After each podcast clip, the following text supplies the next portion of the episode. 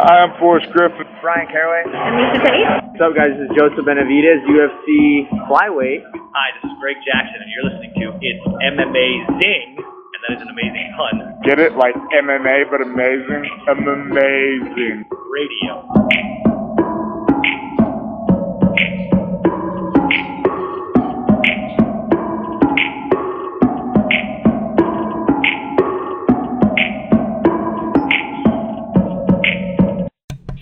Welcome to It's I'm Amazing Radio. I'm Dr. Law. Kid Presentable's here. Hey. Lavender Gooms is here. Happy Memorial Day, guys. DJ Mark is here. Yep. Good morning. Good morning. Yes, because this is uh this is a little uh, we're doing a little something a little different this week just to fit everybody's schedule. We are recording at 8 a.m. in the one true time zone, the Pacific time zone. Wanted So- to get on that uh, Ariel Helwani tip, you know, the man, uh, he's moving up in the world. He does that Monday morning show. Maybe we got that Monday morning juice now. Yeah, the MMA hour is actually on Tuesday this week though, because unlike us, unlike us, people take days off. We don't take days off. Uh, that being said, if you listen to this podcast and there's no episode next week, we're Take some days apologizing right now. It might happen. All right, it might happen. Um, to give you an idea of what we're doing this week, we're going to talk a little bit about this uh, card in uh that happened in Liverpool, where I learned that people in Liverpool love to sing "Sweet Sweet Caroline." Didn't really know that was a thing. Um, and then we're going to spend the majority of the show previewing UFC 225, which is two weeks away. And quite frankly, is the best card the UFC's put on this year on paper. Um, that might change with that title versus title, uh, champion versus champion fight card in uh in a couple months in July. But for now, this thing is uh this thing is like it's ten deep, and we're saying that because we're gonna pick ten fucking fights. Um, first off though, Darren Till, Wonderboy Thompson, um, getting the scoring thing out of the way. People, people, you, can have a cold, you can have a close fight and think the other guy won and not call it a robbery. It's it's not that complicated. Um, the fight itself, though, Stefan left a, bit to be desired, considering uh, all of our level of hype, yours included. Uh, yeah, um, I, I was calling for this fight and I was pretty excited for it, but um, I should have been prepared for this version of the fight because Wonder Boy, with his karate background, uh, what did I? I got a lot of Machida vibes in this fight. You know, it's a lot of keeping the distance, uh, single shot counters, and that kind of makes for an ugly fight, particularly with Wonder Boy because when you look at his fights where he gets finishes, where he does well, uh, it, he usually catches. It's because when he catches, he he he has power, but not that one hit power, right? He has more of the the strike you don't see coming power. So it's usually at the tail end of combos. It's that question mark kick which he hides well, and those those where you see him get his flurries and his finishing sequences. But he really respected the power of Darren Till in this fight, so he didn't play that game. He he played the distance. He played measured. Um, and for the most part, he did, you know, keep the distance. You're alluding to it being a very close fight. I remember it being uh, almost the end of the fourth round, and they showed the significant strikes, and it was 41 to 37 Thompson to Till at that time. And that amount of strikes almost into the f- fifth round, that shows you that's not very many strikes. 10 significant strikes around is a very slow paced fight. Um, I can't even, t- I, I couldn't tell you that there were 10 in a round because a lot of them were just distance. I think, Bob, you said they were just, ca- the way you said they were canceling each other out. And that was pretty much what four rounds looked like. Um, in my eyes, Thompson was getting the cleaner strikes, but of course, Till was he was st- taking the center. He had the crowd behind him, so anything Till did, the crowd exploded for. Liverpool was lit for this man. Yeah, I mentioned the, the- when he came out to Sweet Caroline, which I didn't. again didn't know that was a thing for uh sport for Liverpool. Quite frankly, that was a thing. You know, got people hyped there. Um, people went nuts. The fight itself, I really thought because Wonder Boy kind of fights the way Wonder Boy does. I put a lot of it on Darren Till because Darren Till was not like he was standing there. Like Wonder Boy was doing his little rush in and out, and Darren Till wasn't getting out of the way. But then Darren Till spent a lot of time like getting himself in position to throw a strike and then not throwing a strike. And then he it was a lot of like, yeah, a lot, I mean, I made the joke and I said like, hey, this, you know, you could have scored this fight 50-50 and told these dudes to go back in the cage and let's do it all over again because I felt nothing was settled on any real level there. Um, Marcus, I think to your, uh, oh, sorry, I just uh, to add to your point, another criticism uh, of Till. I guess it goes towards both guys. I've heard other people say it, but it's something I was noticing. There was a lot of high fiving and hugging in this match. yeah, that was Um, annoying. It was a type of thing is for a fight that didn't have that much action in it and didn't have a great sense of urgency. Um, I told you I already knew Wonder Boy didn't have a sense of urgency. For me championing Darren Till's hype train to see his lack of urgency in rounds, that was a little concerning as well. Yeah, and um, Marcus, so you get your thoughts on the fight, and you know, the undercurrent of this whole thing, if you can make a comment on, is uh, Till went in there and missed weight by, uh, we say three and a half pounds because there's a one pound allowance, but it's a 170 pound weight class, so the goal is 170, and he got at 174.5. So it almost, you know, it almost made it even harder to take anything away from this fight that was frustrating to begin with, wouldn't you say? Uh, yeah, I mean, I, I think really at the end of the day, regardless of the outcome and, and who, who gets the W and who gets the L, it was just an uh, an unspectacular fight, right? We thought we could potentially see fireworks, even though I think I mentioned last week when we were breaking down the fight that this type of fight was very much, you know, a reality that we could be facing, and really, um, some of the failings really were on Till, um, and it was really not allowing Thompson to exit out um, from his uh, his right hand. Right, he was circling right to avoid Till's left, and he really needed a like strong right hook to cut off that exit, so Thompson wouldn't be able to uh, laterally move to that way because he's hitting you know uh, right hooks or left or right high kicks. You know, he needed a weapon to kind of stop Thompson from getting away from his his power and make him start circling into it, and he just failed to do so. And there was a couple of times where Till got him against the cage and you know he was kind of like a predator with his prey trapped and just didn't feel comfortable letting that left hand go until the fifth round and in the fifth round he did knock down thompson it wasn't like this cleanest you know knockdown in the world but it was the most significant fight uh, strike of the fight and probably what definitely won him that last round. Um i mean the scorecards being what they are you know i personally just you know chalk it up to some hometown cooking right? And for the fact that Till was, you know, the aggressor moving forward throughout the fight, and Thompson was kind of the matador. And I thought Thompson won the first two rounds pretty handily, and then it was three and four where I think Till, I think obviously because of the weight cut, he was, um, you know, saving some of the energy. I don't think he knew this fight could go long, and he didn't want to wear himself out early. So I think he was kind of pacing himself. And I think in the third and on, he got a little bit more aggressive, but just he wasn't. I mean the strikes that were working for him were his jab and his lead leg low kick. And those aren't his power strikes. Those are just him scoring, you know, insignificant points, right? Those those strikes probably don't even count on significant strikes. So he just couldn't utilize his best weapons. And Thompson, you know, he, he did the, the smart play. You know, you don't want to run into this guy's fist, but he he himself really wasn't able to get a lot of his offense going. And, you know, when we've seen Thompson at his best, it's usually when he's fighting guys that aren't great at striking and that he can kind of confuse them in the madness of the striking, right? Because he's going to the body, he's going to the leg, and then he's shooting up a high kick. Like Steph said, when uh, Thompson, you know, scores his big knockouts, it usually is after a combination targeting multiple points and then ending with a big high kick, whether it's a lead leg high kick or a big spinning one like he got with, uh, uh, oh, what's that stupid guy's name? I can't remember. Ellenberg? uh, yeah, Ellenberg, Ellenberg, yeah.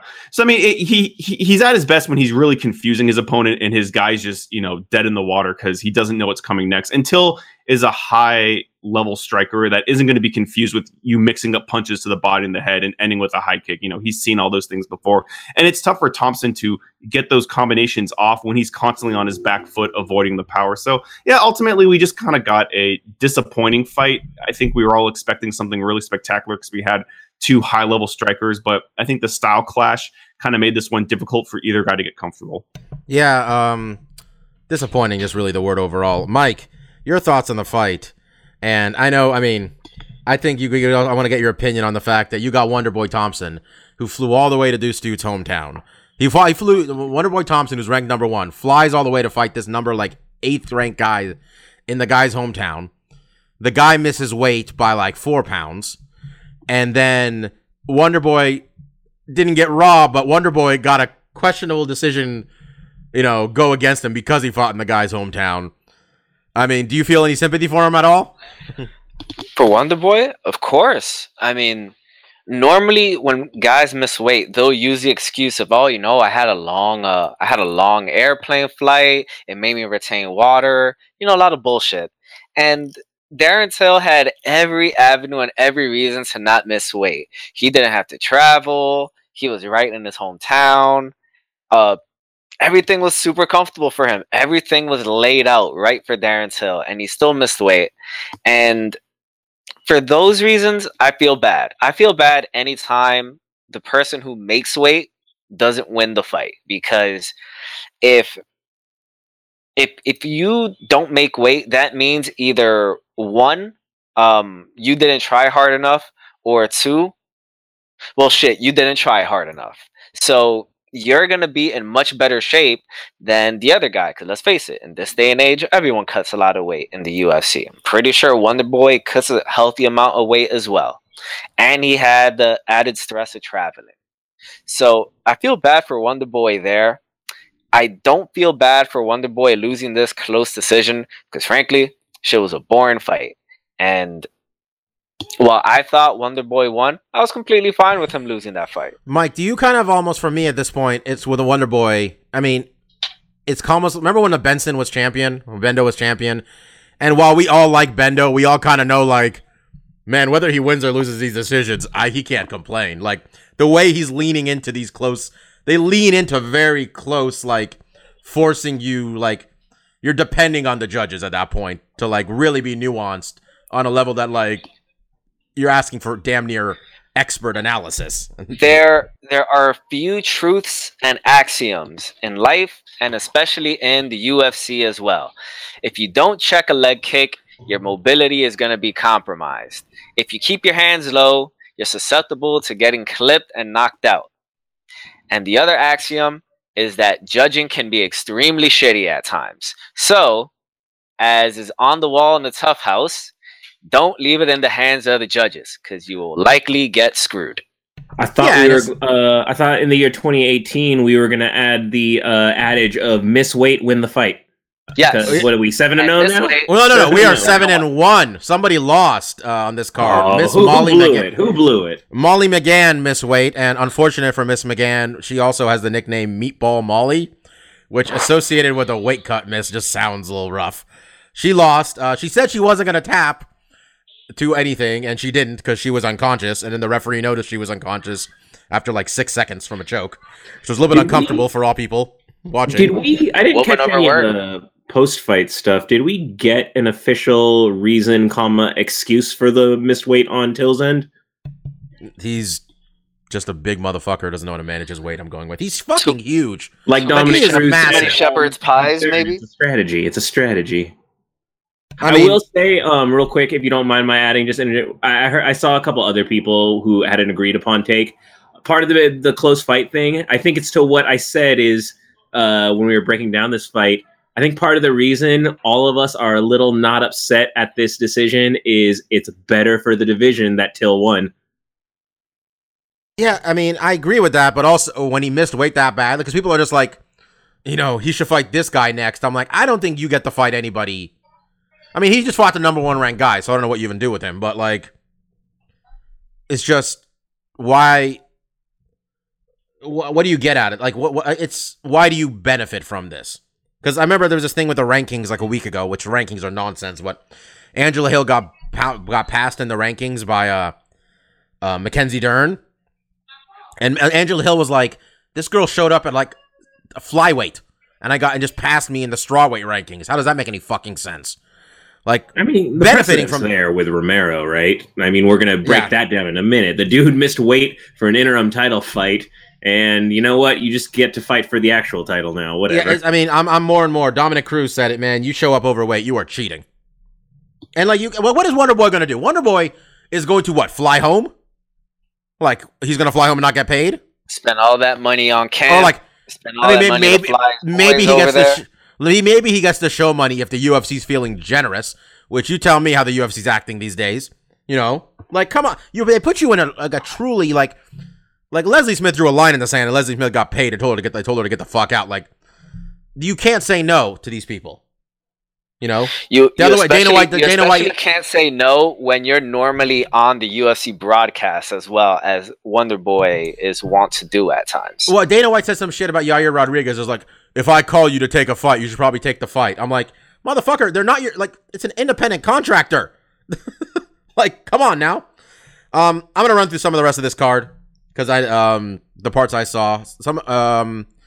Neil Magny went out there and smoked a guy without a Wikipedia page, Craig White, and it was nice to see, Mag- see Neil Magny be aggressive in the first round and actually do well.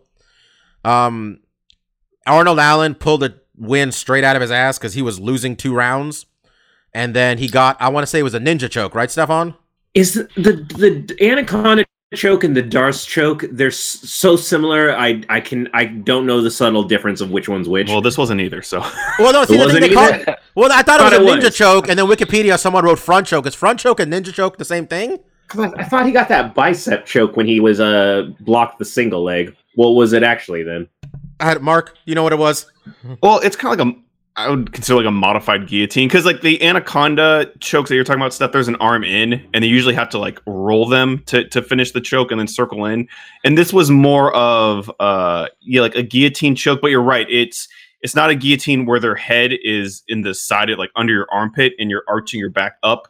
It's more that your their chin area is in the crux elbow of your arm, and then yeah, I mean I don't know what the technical term is. I don't. I had never heard of ninja choke, but Yeah. I'm Well, sure what's his name? I think it was um Jimmy Smith or uh, Michael. Yeah, Michael. I different circles they all did great. different things. You know, the twister is a guillotine in wrestling, but a guillotine that we know is completely different from a twister. I mean, they couldn't be more opposite, right? The Twisters. like you know what? My man got a choke. My man was losing, and he got a choke. Let's go with that. Yeah, Um, it, was, it was a lot a guillotine choke, you know, Yeah. like a front headlock kind of choke kind of thing. Um, Makwan Amirkhani, Jason Knight. Um, I'm not, I mean, Jason Knight, I like because he has one of the best nicknames in MMA, which is Hick Diaz because of how he fights. Uh, kind of a rough week to have that nickname given what's happened in the news, but um, him and Makwan, I mean, Makwan got dropped twice in a round and came back and won this thing, rightfully so. It was awesome, awesome. If you want to go back and watch something from this card, it would be that.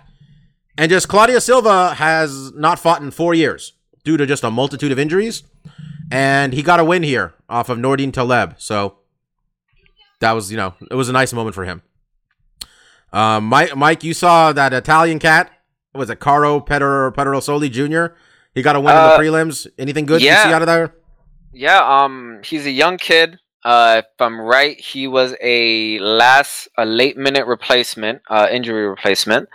Um, and I saw some really good things out of him. He, uh, he only won from a split decision, but he looks like he's a pretty explosive fighter. He looks pretty exciting, and um, I think there's a lot to come. So whenever you guys see him next on, he'll probably be in an undercard on his next fight, or maybe he'll be the the curtain jerker for a main event for like a fight night. But I would give him a look when um he fights next, and it, it'll likely be soon because he really didn't come away with that much damage. Right on. Oh, and Tom Breeze, who we haven't seen in a couple years fight, uh, was fighting at welterweight, and he's just like he's like six three. Came back, made his middleweight debut, took on old man Dan Kelly. Old man Dan Kelly was doing his thing out there. Um, was uh, blocking all of uh, Breeze's straights and overhands, and Breeze recognized that, and he threw an uppercut. And when Dan Kelly gets hurt, it looks real sad because he looks like he's about fifty five years old. So It's just uh, it's always unfortunate when the UFC broadcasters are praising a man, and right when they're praising that guy, the guy gets knocked out, which is what happened to Dan Kelly. Yeah, that was a sweet uppercut though. Like Dan Kelly though, it just like it's just somebody's dad getting beat up in a minute there. It looked like just it was. well, at least was you know I. I think Dan is all right after that loss because it looks like he ran to Wiki and put that loss as a win on his record. So he just Tom Breeze in three thirty three with a knockout. um, but yeah, no, no, good, good correcting ship for Tom. He lost his last fight, and uh, I think going back to middleweight was a good move for him. So good stuff. Um. So the biggest news that happened. So this that was it for this card that we're gonna get into. Um, the biggest thing that happened since our last show, by a mile, is the UFC's ESPN deal, which I believe happened after our show last week. Because I really don't think we talked about that one because I think we would have spent at least the whole show doing that. The UFC signed a deal with ESPN. Um, we're not going to get into the nitty gritty of this right now because, quite frankly, we can't do that and preview UFC 225 without this being a three hour show. So um, we'll get into that for sure. Um, those of us who have been watching ESPN our whole lives definitely have some thoughts because if I got to watch Stephen A. Smith do post fight shows, I might kill myself. Um, I'm excited for that. he's just going to yell at you. Amanda Nunes has to be more aggressive for her legacy. shit like that. Mike's looking forward to that shit. Um, well, yeah, we'll It's talk fine. about that. So, um, at minimum, I'm excited for one part, which is everything's on one platform. I've uh, I've also canceled my uh, renewing the subscription to Fight Pass because after a conversation with Bobby where he says, "So wait a second, so everything that's on Fight Pass is going to be on ESPN Plus." Well, this is what it sounds like. Immediately went to Fight Pass and canceled. I mean, we'll knock this part out. Dana White talked about some of this stuff. Um, Fight Pass is definitely for the people who have are international for sure. Because as you know, if you're international, you can watch everything. If your country doesn't have UFC TV rights, that's how you watch stuff. Is UFC Fight Pass. And uh, but it's they're that's gonna be where the fight library is. That's gonna be where Invicta is, which means Invicta got proper fucked out of this. Um, EBI's on there. Some I think they got Glory still. They might have like some legacy. They have a lot of random promotions on there. Um, that's gonna be Fight Pass. ESPN Plus is gonna have uh, 20 events. So 20 of the 30 events will be ESPN Plus. So, So I'm assuming Fight Pass is going to be much less expensive now, right? if Like you, that should better be like four bucks a month. you would think so. If they're you know if the UFC costs five dollars, you think the Fight Pass should cost. You think Invicta would cost you know less. Just you know our two cents there. Um. All right, and there's also a card this weekend which has Marlon Moraes versus Jimmy Rivera, which is a really good fight. But then you know we've been talking about it for weeks. These last three cards could have been one card, and it's you know not. Instead, It- spread it it's, out. it's sprinkled with some uh, uh, what I consider to be some interesting. I mean, fights, Gregor- Gillespie is a good caliber. Like, none of the fights I'm like I'm like oh Ben Saunders and the aforementioned Jake Ellenberger. That's kind of interesting because I know those two guys, but it's not high caliber. Villante uh, fighting Sam Alvey, who's moving up to light heavyweight, kind of interesting, but God knows Sam Alvey fights can be real boring. I don't think uh, Well, I mean- will let him do that. But You- yeah, it's got- sprinkled with some interesting stuff. I mean, Gregor Gillespie, we talked about him how like he needs to get more attention just given the run he's on and how young he is and all that. And like he's 11 and 0. You know, it'd like be nice to give us some him some attention, but he's fighting in the middle of this card, so maybe not so much. Um all right, UFC 225 is coming to you guys in 2 weeks from the United Center in Chicago, Illinois, headlined by Bobby Knuckles versus Yoel Romero 2, co-main event with a fake belt between Rafael Dos Anjos and Colby Covington. Real, I mean, really fake because the champion's real healthy. Um, let's get into it. Uh, this thing is deep. We're gonna pick ten of these fights. Uh, apologies to Rashad Evans because I don't want to. It's gonna make me sad not to pick. It'd make me sad to pick against him, so we're gonna skip that one. A couple other ones too. Um, Bobby Knuckles, Yoel Romero. These guys did this fight. I want to say about a year ago. Um, if I remember correctly, Yoel Romero, Bobby Knuckles fought July 2017. Um, with uh, Bobby Knuckles taking a decision, um, three to two across the board. I don't not remember it being that close at all, uh, to be honest. Um, Bobby Knuckles is coming to this one minus 220. Yoel Romero plus 180. I mean, you guys just heard what I said. I didn't remember the first one being that close. I got Bobby Knuckles being Bobby Knuckles. Stefan? Uh, same. You know, I we we've bro- we've kind of been coming up to this one for a while, and I think we all said there's plenty of places for Whittaker to improve, but what can Romero really do differently? It, like you said, it's closer than we remember, so I can't see it going any different. Any different. Mike, who's your pick? And is Yoel actually going to make weight? Mm, I think he'll make weight, but that really isn't gonna matter. Uh, Bobby Knuckles handled him pretty well the last time, so I'm sticking with that pick. Yeah, Marcus. And shit, man, do you remember, Mark, do you remember this being 3 2? I remember thinking Bobby Knuckles won this thing, like, real clearly when it was over. yeah, it, it's hard to remember the finite details of each round and you know who won what. But yeah, I mean, ultimately, I think we're all picking. It was Whittaker's last fight. He won. I think we all thought he handled that fight, you know, very well. You know, he looked good in that fight.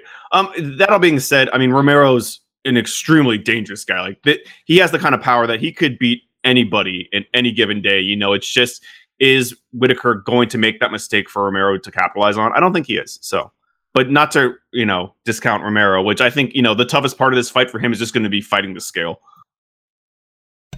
Um, co-main event, um, interim title fight between uh Colby Covington and Rafael dos Anjos. Um, Colby Covington has been on a roll, folks. Colby Covington is 13 and 1 overall, his only loss being to Warley Alves. Um, he's won one, two, three, four, five straight fights. Um, last one over Demian Maia. Um, in the meantime, he's pissed off everybody just by being like the crappiest heel anybody's ever heard of. Just terrible. Um, Rafael Dos Anjos, uh, former lightweight champion. Something people aren't really talking about is, I mean, this is not the real belt, but he's going for another belt. So props to that. 3 and 0 at welterweight with three really impressive performances. Um, handled Robbie Lawler in that last fight he had um, back in December. This is a really close fight. Minus 130 for. Um, oh, I lost the damn thing. Where'd it go? Someone tell me the odds. Minus 130 for Minus Dos 130. Anjos and plus 110 for Colby Covington. Virtually a coin toss. Yeah, um, Stefan, uh, what are we, are we gonna have uh, Covington go out there? And quite frankly, I think we all got to recognize that in terms of selling stuff, Covington and Covington and Woodley probably you know sell more. I'd imagine just because Dos Anjos is the friendliest man in the world. It seems like, but. Who do you who do you think uh, is to come out of this one with the victory? Um, I feel like I've never picked him in any of his fights in this division, but I'm finally going to do it. I'm going to go with Dos Anjos. Um, Covington is doing the Mayweather thing of, you know why he's being a big asshole? To mask how boring and one dimensional of a fighter he is. He has shown in in his win streak, he's shown no striking acumen. He's shown no finishing capability. He's a good, strong wrestler. And we've seen that archetype, and we've seen Dos Anjos know how to handle that archetype. He has jujitsu, he has grappling, he's unusually strong for that compact size he is. You know, he's a very densely, like, low center of gravity dude, and he has the striking to punish Covington. On top of that, Covington with the five rounds, uh, I, I've seen no evidence of it, and that wrestling style takes a lot of energy. Um, and I know Dos Anjos won't fade. Dos Anjos, you have to put him away for him to go away. He doesn't fade on his own. You have to really put it on him. And I've never seen Covington do that to someone. So, yeah, you're right. It's not getting talked about, but Dos Anjos might enter that two division champions club. Yeah, and um, you mentioned Dos Anjos not fading. We of course saw him and uh, Tony Ferguson fight five hard rounds in Mexico City, and it wasn't like Tony Tony beat him, but that was five hard rounds, and he was there. They were both there. Um, yeah, I kind of think the world of Rafael Dos Anjos. Um, he's excellent, and he didn't get a lot of attention when he was champion, but those were slaughters when he was fighting dudes. Like he beat the shit out of people, and he still fights that way. Um, Covington, I don't think he can keep this up for five rounds. Well, I mean, I'm gonna say it, it's better for the division if Covington wins, just because I maybe somebody gives a shit about one of these title fights. Though um, Woodley doesn't want to fight Covington, and I don't think it's any sort of like matchup thing, as Woodley just doesn't like to give this guy any attention. Um, Dos Anjos is great, and I think Dos Anjos is going to win, but this is a close fight for a reason. And I don't know, Covington's a big dude. Maybe he can impose a grappling game plan on him. I just don't think it's going to happen. Uh, Marcus, what do you think?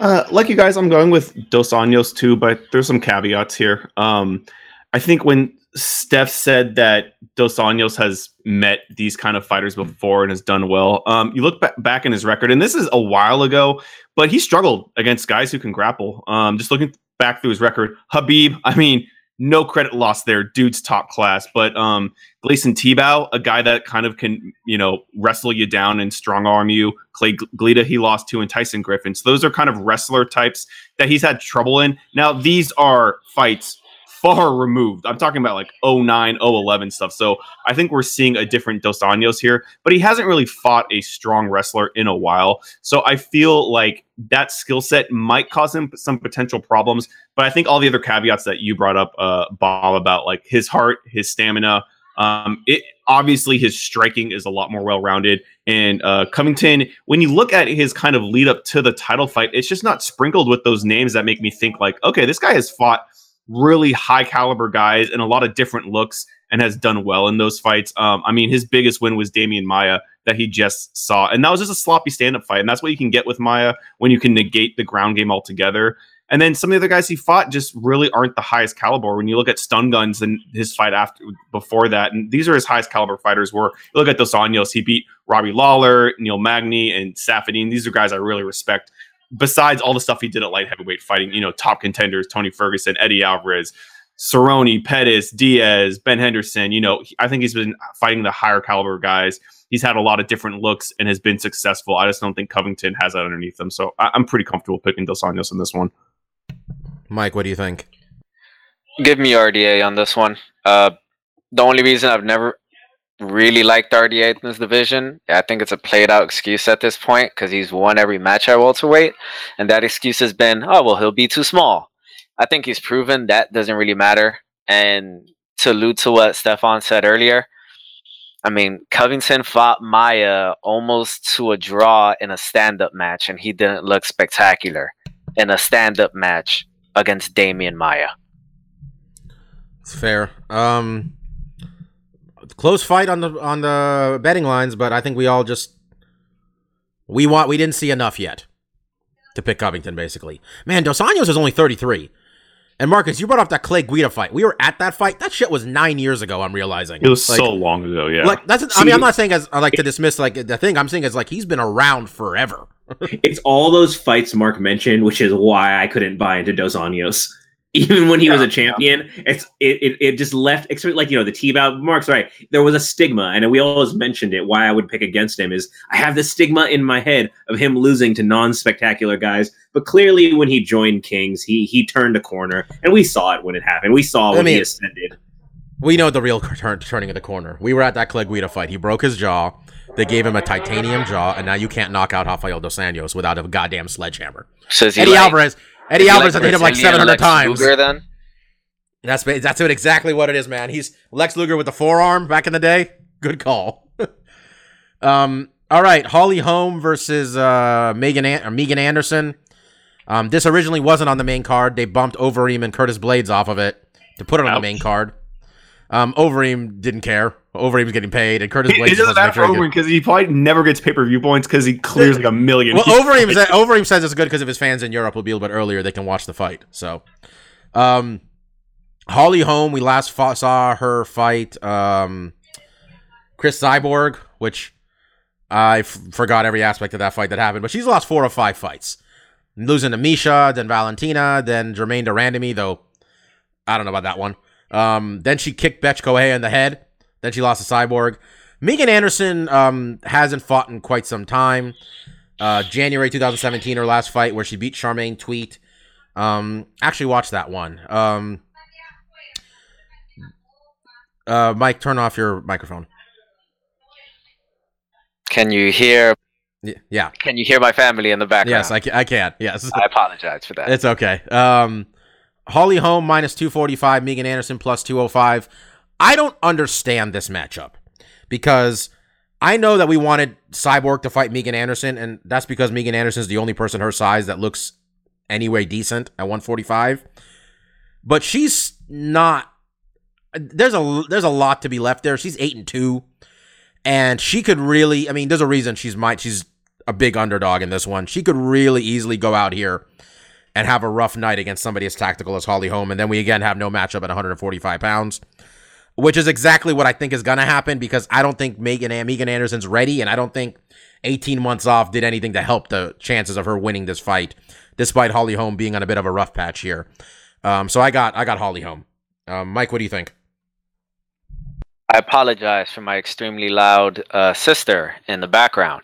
Um, I agree with you. I have Holm in this fight as well. Um, I will have to apologize. I think I've only seen one Megan Anderson fight um, in my lifetime, so I don't have too much information on her. But from what I remember, she was pretty aggressive um, in her stand up, and outside of Cyborg, normally Holly Holm does pretty well with aggressive fighters. Uh, she's still a pretty good uh, counter striker. And um, say what you want about Holly Holm, sh in my opinion, she's still one of the top five female fighters in the world. And yeah, this is going to put the UFC back in another conundrum where there's no one for Cyborg to fight. This doesn't make any sense. This matchup. Yeah, she's gonna beat up the she's gonna beat up the middle uh, beat up the bantamweight champion. That makes a lot of sense. Um, Stefan, what do you got? I think it. I think it's a choice expression that Mike said. Say what you will about Holly Holmes, because I'll say it right now. Um, I frankly don't have a frame of reference for Megan Anderson, and that's why I can't pick her.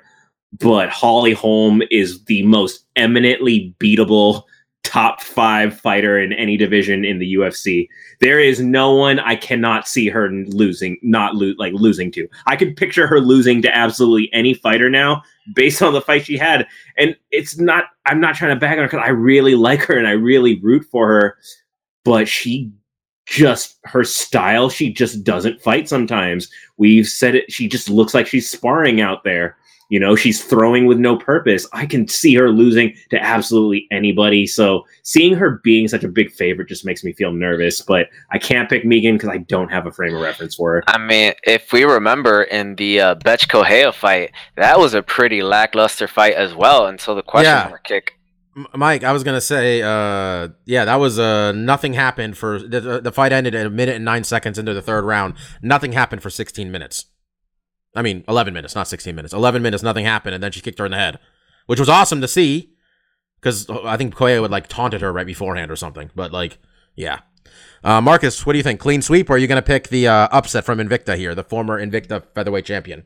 No, it is, and uh, I a lot of my analysis kind of mirrors what Stefan said, but uh, just the caveat that um, Holly Holm, I think she looked pretty good in the Cris Cyborg fight, and I totally get the argument that like it doesn't make sense. She could potentially kill off another contender, but I don't think UFC is going to have any problems at all if Holly Holm does beat uh, Megan to throw Holly and Cyborg in a rematch because I mean there's not a lot of contenders at that weight division, and that was a closer fight for Cris Cyborg fight. It went five rounds. That's something that a lot of girls can't do. So I don't think the UFC is looking at this as like, oh, if Holly wins, we're in a really sticky situation. I think they're saying like, whoever wins this fight's going to fight Cyborg. And it, I mean, we already we've obviously seen Holly get title shots off of losses and stuff before. So her coming off a win is going to be, you know, a grand, you know, signing for them. Like, oh, look at Holly Holm, we can totally put her in a title fight. She won a fight last time, whereas other fights, like she's fighting for a title and she just lost a fight. So I, I, I think that they can still make something out of this mess. Obviously, if Megan wins, the picture's a lot clearer, right? She beat Holly Holm. Everyone knows who Holly Holm is. She's, you know, while she is on a really rough patch right now, and like Stefan said, you can see her losing a lot of fights because even when she was winning fights, besides the Ronda one, a lot of them were really close. You look at the Pennington fight. So um, I, I don't think this is a a lose. There's a lose scenario here for the UFC because 145 is already a lose scenario for them. So as long as they could get someone in that slot against Cyborg, which I think whoever wins this fight will slot in there just fine. I think they're going to be all right with what they're trying to and can accomplish at 145 for the women's division. All right. Um, that's all of us. Another clean sweep, huh? I think there might be a few of them on this card. As I told you when we started, I'm like, despite some of these odds, I mean, I don't know. We maybe got a bit of a group, bit of group think going on here. Um, Andre Arlovsky, Tai Tuivasa, um, Andre Arlovsky. Uh, I think la- he got he not didn't he knock a dude out last time we saw him? Or am I, am I inventing shit in my head? Thought Arlovsky, looked pretty good in his last fight, unless I'm not, yeah. He beat up. Ah, it wasn't didn't look that good. He beat up Stefan Struve. It was more so us being disappointed in Stefan Struve for the somehow still disappointed in Stefan Struve years later. Tai Tuivasa. five times to turn on a guy with my namesake. Yeah, Tai Tuivasa got his second UFC win back in February, where he knocked out Cyril Asker in two minutes and then drank a beer out of a shoe, because that's a thing in Australia. It's called a shoey. Um, I mean, Stefan, before the show started, you were like Tuivasa. Which was you're like which was Tuivasa? And I said you're like, oh yeah, Arlovsky's getting knocked out. Yeah, that I got that. Arlovsky's getting knocked out. I got Tuivasa. What do you got, Steph? I agree, man, and it's just a bit of foreshadowing to another pick that I'll make down the line. But Tuivasa is the rare and elusive young heavyweight prospect, um, and we need some of those, you know. Um, and I will say the thing about him is when you see his physique, it really masks that he's actually a pretty agile, athletic dude. You see him carrying a little bit of extra, but the dude has some moves in the cage. So um, this will be this should be a fun fight. Mike, what do you think? I'm praying for some new young blood in the heavyweight division. Uh, this isn't against Arlovsky, but it's against Arlovsky because I want to see some young bloods win. Fair enough, Marcus. Yeah, um, kind of, this fight reminds me a little bit of the fight we just talked about, but in this context, me and Steph have context for this guy, and he's like, oh, he's looked pretty good. And Andre, really rocky uh, road. So yeah, just eh, I think we're all not only do we think I do we all think he's going to win, but I think we're all agree like the division needs him to win. And luckily, he's young enough that if he does lose here, I don't think you know the wheels fall off the cart totally. He could still be someone in this division, which they badly need. Guys like Andre and that whole kind of guard are. There's only so much more time they can compete. So we have to get the young blood in here. He needs this kind of win, and I think if he wins here, you know, there's another heavyweight title, uh, not title fight, another couple heavyweight fights on here, and I think he could easily, if he wins, fight whoever wins Overeem Blaydes, and if Blaydes beats Overeem, I mean, then we got a couple young blood coming in. So good stuff for the division. We're starting to see some percolation and interesting uh, new fighters coming up. Man, there's 42 fight cards next year. We got to we got to get some of these young cats in there. We got to start getting some stars on, uh, you know, on the on these Disney networks. And uh, I love, man, I, I was hyped. I, mean, I was hyped when Andrei Arlovsky was making that comeback. But let's, you know, let's, you know, we, we know what this is. We know who he's feeding him to here. Um, most controversial fight because people are fucking idiots and don't understand how pay per views work. That's on the main card is CM Punk versus Mike Jackson. Uh, Dana White said it well. He says, when Alistair Overeem sells more pay per views than CM Punk, I'll put Alistair Overeem on pay per view over CM Punk, which is a fair assessment, quite frankly. Um, we've all, everybody's talking about this thing. We don't need to get too far into it. I just want to say this for this betting line that CM Punk is, uh, what is he plus 190 and Mike Jackson's minus 230.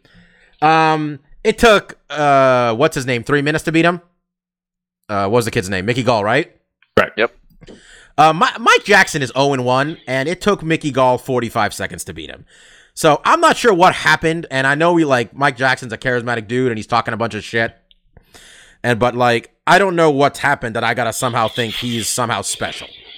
That like somehow he's going to do like he's any better than Punk. Like maybe he's been doing this longer, I guess. But I he's 0 1 as an amateur and 0 1 as a pro. I don't know what I'm supposed to why I'm supposed to think CM Punk's going to get you know railed here. Um, so I quite frankly think I got as much information about these guys, both of these guys, going into it, and I'm taking the voice Oh, of the not- you're not doing it. Oh God. the best in the world. Oh, all right, Jesus. the two-time Mr. Money in the Bank, the longest reigning WWF champion of the modern era. Yeah, I'm taking CM Punk, man. This is in Chicago, and um, the last time he come, I mean, not competed, but he performed in Chicago was one of the like, I mean, Stefan seen the Money in the Bank match where people lost their damn mind. It was the coolest shit ever. I'm rooting for a happy scenario, and I love CM Punk. CM Punk is still is my guy. So I, I mean, in this he wins. scenario, when Mike Jackson walks out, do we hear that? Oh my god, he should come. He should come out to like Triple H's music is what he should come out to, or he should come out to Vince's music to be even better. A little No Chance in Hell, that'd be awesome. Um, look, we all know what this is. I hope he wins. Um, he's already sold out like a like a nine hour autograph session for the day before that big independent show I, and I've been talking about for months. So he'll be uh, he'll be there if he doesn't win this fight.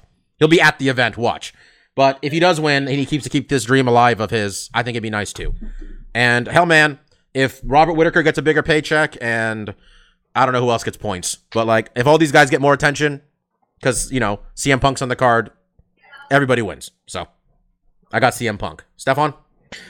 Well, Mark has uh, been famous to uh, use the expression "someone's O has got to go," and it is very uncommon that we're talking about that in the win column. Like someone's gonna get that. Usually, it's a matchup of two undefeated fighters. We have a matchup of two winless fighters. There on the could be a disqualification. UFC. Oh my God! You know the dream scenarios. We have to add a new It could be a tie. Uh, but that said, since Bobby went to me next, this is where Mike and Mark get to be sane people and gain up a point up on me in the in the standings if they want. I can't not pick CM Punk. the one who said, Bobby, I know you've been off wrestling for a while. You know, Bobby's big delving back into pro wrestling. You know who ended up cracking that emergency glass, who put the first crack in it? It was me. When I said, Bobby, you got to watch this CM Punk guy. I watched this shit over and over again, and I haven't seen wrestling in like a decade. That's what it is.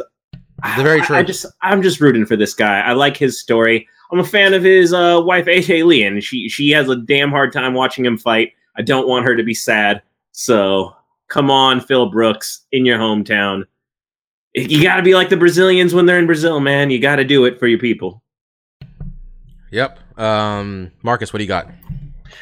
Uh, yeah, I, I think this is a, a tough fight to really kind of break down. There's n- you don't have a lot of footage or anything to look at. They have one common opponent. They both lost in the same way, and like, like Bobby said, you know, Mike Jackson lost a lot quicker than CM Punk, but really not a lot to take away. What, what I do like about this fight is this is the caliber of fighter that CM Punk should have been facing. Him fight facing Mickey Gall was we said at the time, I'll say it now, was ridiculous. That's just like why bring this guy in just to get him demolished? You know, bring him in against people that he's going to be able to compete against. And I want to see CM Punk compete. Um, I am going with Mike Jackson. Um, I agree with Bobby that it's kind of you don't. Why would you feel confident in Mike Jackson over CM Punk? It's really this guy doesn't have 20, 30 years of doing something completely different with his body where he's doing chops. I mean, this guy, all his physical activities have probably, at least in, in training, have been throwing punches, you know, looking to actually land and hurt somebody. Where CM Punk is spent a majority of his career learning how to do slams and maneuvers while doing them safely and making him look flashy, jumping off the top rope. A lot of these skills just don't apply in an MMA thing. He basically has to relearn a lot of the things that he spent, you know, the vast majority of his life learning. And I think that is the only detriment that I look at with this new fighter and say like this his road might be a little bit more rocky than someone who just came in is like, yeah, I'm just an athletic person and now I'm going to learn boxing. Where CM Punk's like, I've been pro wrestling with for how many years did he been about 20, 25 years or something like that. And then you could add on all the wear and tear that's gone on his body and stuff, all these other X factors that he's bringing along with his pro wrestling stuff, which is, I mean, don't get me wrong, I'm not saying that's a detriment to this guy. It might be in the fight wise, but all that stuff adds up to his popularity, right? And that's why he's getting this shot. So um, I'm a little bit more comfortable going with Mike Jackson just because he hasn't perfected another form of physical activity and then is trying to go into this one. He's just going to this one. Um, but I, I think it's going to be tough. I think we're going to see an amateurish like fight. But ultimately, what, I really want to see is just CM Punk get some time in there, get some rounds under his belt, and just see what can this guy do. What has he learned in the course of him training in MMA? You know, is he a good stand up fighter? Is he someone who's going to have some acumen on the ground? These are all things we didn't learn at all in his first fight. So I just want to see what, what CM Punk's going to be able to bring to the table. I think uh, Jackson's a good stand up fighter, so I think CM Punk might want to take it to a ground. It'll be interesting to see does CM Punk form some kind of strategy? Like, is he going to go in there and be like, I want to clinch and take it to the ground and fight on top? And that's something that he's been cultivating? Or is he just like, he's so new to this, he's just been trying to learn all the pieces of the game and uh, is just going to try to display those? To, it's just going to be interesting. It's an interesting fight to see what he's going to bring to the table. Is is does Jackson got like a boxing back? I honestly, you said he was a good striker. I, I- mean, he got punched I- in the face then No, choked. I don't remember what he did. If I- I may, um, to give you a bit of history on Mr. Mike Jackson, Mike the Truth Jackson, since uh, you guys, Mike are- Derrick Lewis's personal photographer Jackson is his job title. But okay. Yo, man, why are you taking my shine? I looked all this up. I was gonna say that. Come on, Bobby. Come on, go son. ahead. I apologize. Go ahead. Thank you. Well, as you already alluded to, um, he is a personal photographer for Derrick Lewis. Um, he actually has a uh, professional boxing record. Uh, he amassed a 4 0 record between 2013 and 2017. He's 33. He was a 2011 Houston Golden Gloves champion. As you alluded to before, he has a, a single amateur loss in MMA and professional as well. Come And on, Mike. Corey's dad was a Golden Glove boxer. Mark Merrow was a Golden Gloves barker, boxer. All right, Hey, everybody um, gets Golden Gloves. me, is CM Punk a Golden Gloves boxer? He could No. be if he tried. Yeah, let's give him a week. All right, that's that's what I'm trying to get at. He's done more shit than CM Punk, and also, an 0-1 record is not created the same with each individual. when Aaron Pico was 0 1, none of us are thinking this guy is trash. He is going to get killed the next time he goes out there. Okay. So just because both of these guys aren't 0 1 doesn't mean CM Punk isn't going to get smoked. I get Mike, it. Mike. I mean, I, am I'm. It's it's scarred in my brain the image of CM Punk hitting the mitts and how poorly he hits the mitts. I picture the Homer Simpson thing where CM Punk punches the fly in the mitt and then the flies flies away perfectly fine because there was no contact. But I want the heart wants what it wants. Yeah, I just want to say, while I'm picking CM Punk, what I'm saying is this guy is bad too. Because well, you said 0 and 1s aren't equal, equally. The fight started, he got punched in the mouth, he got choked out. That's all Mickey Gall did to this guy. That was the like, whole fight. But Bobby, much like when you watch a class of six year olds play basketball, they all suck. But the team that has the one kid that doesn't suck as bad, that kid might as well be Jordan. I'm just saying this guy looked just as bad. I'm just saying, CM Punk doesn't have to be good. Sometimes guys just like break a bone in a weird scramble and then they have to tap out. Maybe that's what Mike Jackson does in this fight. I'm gonna tell you it. right now, I, I guarantee you, Michael J- Mike Jackson's grappling sucks. And if I'm CM Punk and that's the thing I came in with, knowing a little bit of jujitsu, that's what I would go after. That's just me, because I saw him try to throw a punch in that fight against Mickey Gall too. You stop on your right, it wasn't good. Okay, we somehow spent more on this fight than any other fight, which is amazing. Because this is We the fight the- that brings in the buys, baby. All right, we got we, we're gonna pick up the pace here. Uh, Alistair Overeem, Curtis Blaydes. Overeem is the underdog. Uh, Curtis Blaydes is coming into this one at uh, da, da, da, minus 140. Overeem plus 120. Basically a pick 'em. Blaydes is nine one and one. Should be ten and one, but apparently, uh, you smoke weed in the state of uh in the state of Texas, they take your win away from you. Um. Curtis Blaydes, man, Mark Hunt punched him right in the fucking face, and Curtis Blaydes survived that shit. And then people booed him for not wanting to get punched in the face by Mark Hunt. I'm to take Curtis Blaydes, and it's not so much that I have a strong feeling about this fight, but like with a lot of fights we're picking these days, it'd just be better if Overeem lost this fight. So I got Curtis Blaydes because it's quite frankly a pick 'em, and I could see this going either way. Marcus? Oh yeah, I mean, you know, I'm picking Reem. Um, I, I think Blaydes' best chance for victory here, and it's kind of, t- and I'm trying to remember exactly how his wrestling, because I think a lot of his takedowns come from the clinch, and that's going to be tough against Overeem. If, if, if Blaydes was a guy that had a, a, a dynamite double, then he might have a better chance. And, and even then, like Reem, I mean.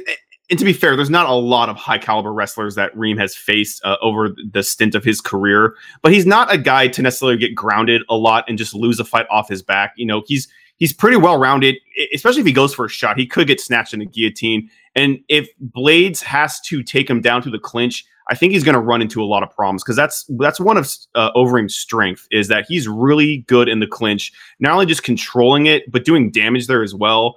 Um, and, and really, Reem's biggest kind of knock is that like his chin's very questionable. And Curtis, I mean, I think anyone could tag Reem and finish the fight there. But if Curtis's if if Blaydes' main strategy here is like, okay, I got to get this guy to the ground, so I got to get in the clinch. And I think him trying to get in the clinch might be tough. He could run into some opposition, some uppercuts, knees, push kicks, trying to get in there. And once he's there, he might not like it all that much. So I, I feel like this is a really tough fight. And there's, I mean, at this point in Overeem's career, he has a lot of holes in his game. Uh, and Blaydes could potentially, you know, um, capitalize on those. But I think I, I'm going to be most surprised if Blaydes wins this fight by just outworking Overeem in the clinch. I think that's going to be the most telling thing. If he knocks Overeem out, that's not a big surprise. If he's able to shoot on him, I'd be a little surprised there. I mean, really, it's just if Blaydes is able to implement a wrestling strategy that basically hinges on him getting in clinches and getting takedowns, and he's successful, I'll be really surprised with with his skill cap there. Um, but Blaydes, he's an up and comer guy too. I agree with Bobby. Overeem at this point, he got his title shot. It didn't work out for him. I wouldn't, as a fan of his, I wouldn't be upset if he gets another shot. I just don't know if he's if he's at that level anymore to beat guys like Stipe um, with the punching power and the wrestling acumen that he has. So um, I- I'm going with Reem, but I think it's gonna be a tough fight. It's gonna be an interesting fight, and ultimately, I'm kind of looking at Blaydes and seeing like, what can you do? How are you gonna win this fight? Because I think that's the more interesting avenue. Obviously, Reem's gonna try to knock his head off. So Stefan. Uh, I'm taking Blaydes, and I'm gonna basically just split the difference on your two points. Yeah, I, I, I was super impressed by Blaydes' ability to come back from a Hunt haymaker. Very few people are still standing after that. Um, and yeah, Overeem, he will present challenges to take down, but if he does get him down, man, any level of ground and pound will put Alistair Overeem out. So you don't even got to be that good about it. So I, I, I see Blaydes by knockout. I just can't. I can't picture a world where Overeem doesn't get knocked out anymore. Mike. I'm Mike? gonna go with Curtis Blaydes. I just realized I was muted. I'm sorry. Three to one for Curtis Blaydes. Rooting for that youth movement. I'm not even sure how young this guy is, to be honest. So I said I was foreshadowing. It's it's the new wave to retire this old wave. Oh, he's in Chicago too, and this guy's from Chicago. Worth mentioning. Not sure if that helps or hurts. Claudia Gadelha is a massive favorite on this in this fight against Carla Esparza. Biggest favorite I see right now, minus 450 to plus 360. Um, Carla Esparza's soul was taken by Joanna Jędrzejczyk. Okay, that was that was what happened, and nothing was the same afterwards. Honestly, Claudia's awesome. And I know she lost to Jessica Andrade, and she's kind of jumping around a bunch of camps. I can't pick Carla Esparza. Claudia Gadelha is to win. Mike.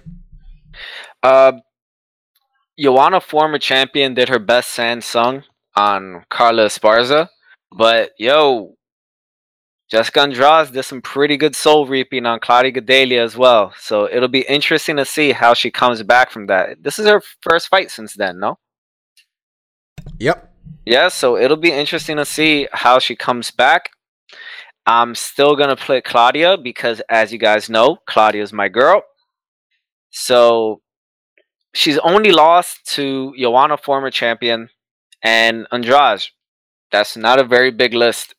And while Esparza was champion, I mean, she was champion coming off that season of Tough, and she beat an extremely young Rose uh, to be champion. I mean, frankly, she hasn't really done much in the UFC that looks that impressive since then. So I'm going with Claudia in this fight. Stefan. Uh, Carla's a scrappy type of grappler. Meanwhile, Jessica Andrade, she's a farm girl, force of nature type of grappler. So they're not even the same type of level. And on top of that, the, the I think the key X factor that neither of you mentioned thus far is this is a three round fight, and you know Claudia is a monster for two. So it's Claudia all the way. Marcus.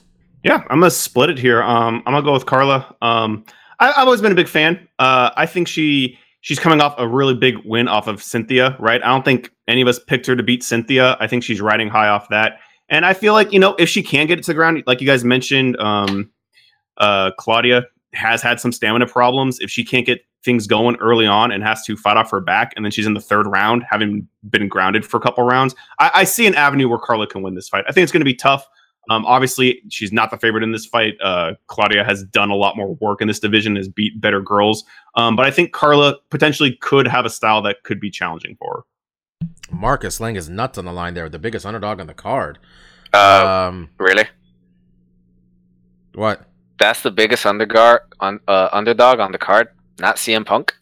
No, the, the, the other guy lost in 45 seconds to Mickey Gall. Nobody knows if either of these guys are good, Mike. 2011 Golden Gloves champ. What's up? Man, it- 2011 hanging his CM Punk won the that. WWF Championship. All right, things happened in 2011. um, Ricardo Lamas coming back from getting knocked out by an overweight Josh Emmett uh, to take on Mirsad Bektic, who uh, righted the train after Darren Elkins went uh, went all Tim Boetsch on him in the third round of their fight with that crazy comeback. Um, I don't like this fight for Mirsad Bektic because I I liked what they were doing with him before he lost that fight, and man, Ricardo Lamas is really good. And um, while I believe in Mersad as a, a prospect, I'm, I got to go Ricardo Lamas. I think Ricardo Lamas still has enough in the tank to get this thing done, especially fighting in Chicago. You're going to be hyped to fight in his hometown. Trains in Chicago, actually, at MMA Masters over there. So I got I got Lamas. Uh, Mark?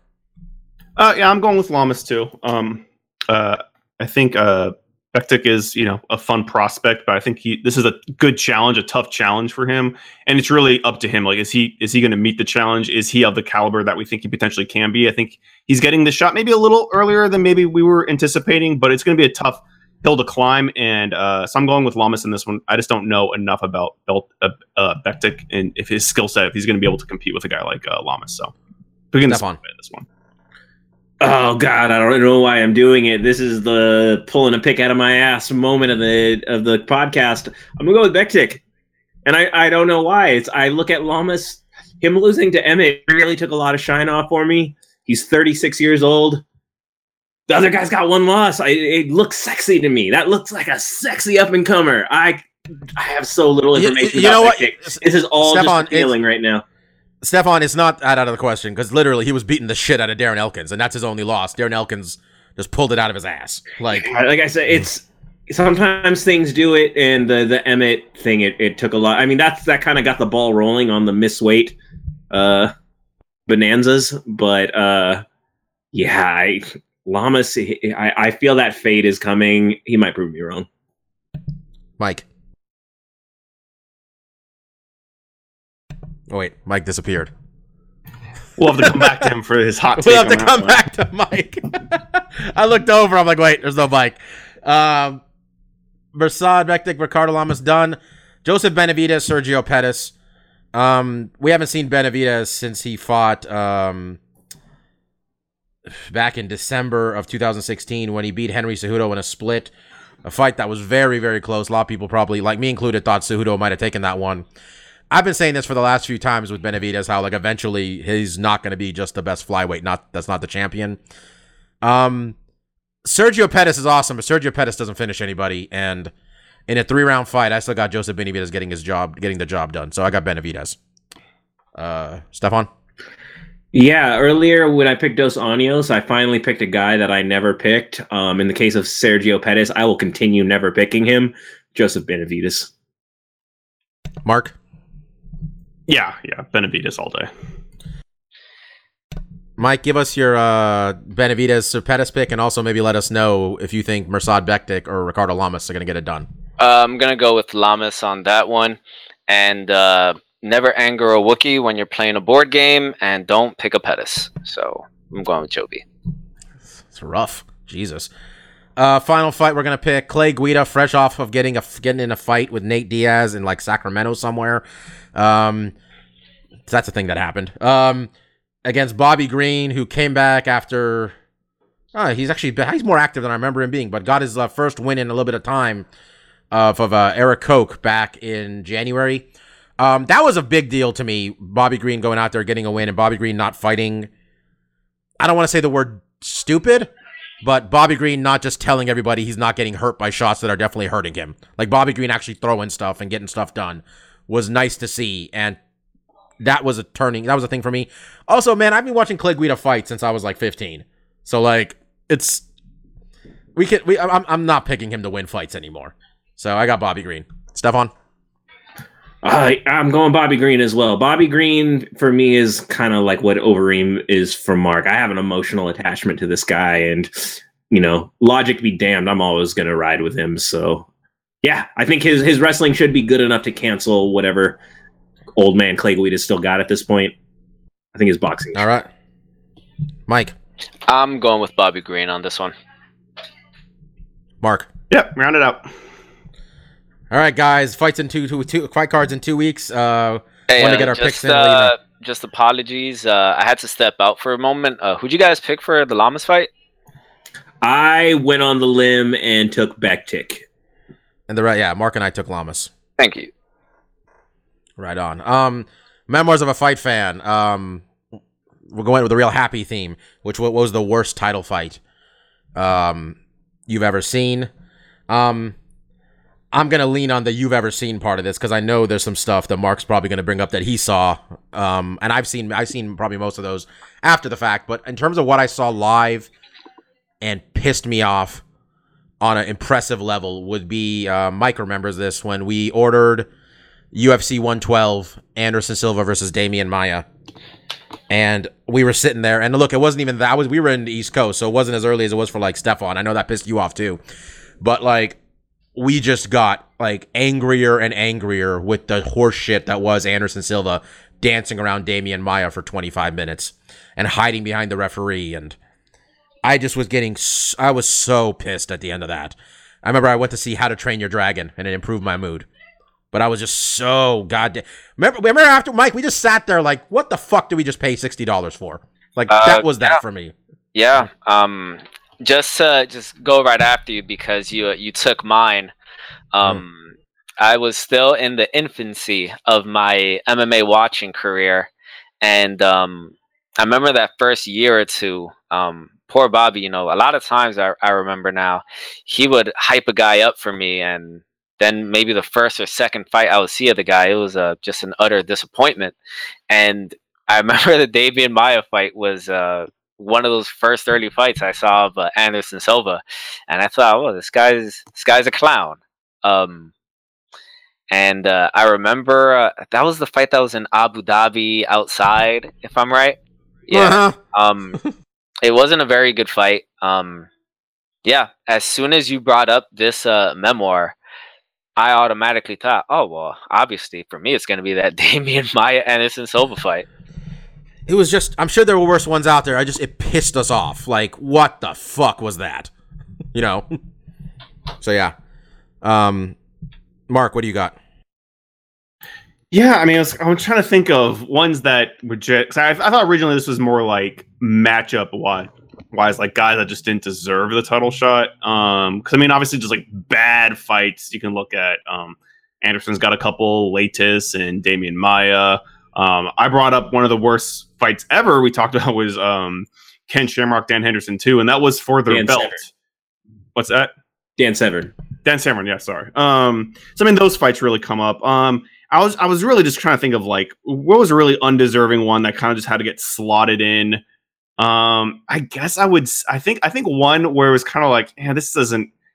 It, it was those two off the the tough four, right? When they got a title shot off of the season. Obviously, Matt Serra won, kind of throwing that that that whole thing into flux. But when Travis Lutter fought against Anderson Silva, dude didn't make weight, got beaten pretty. I, he had he had a moment in that fight where he got mount for a second, but then got starched.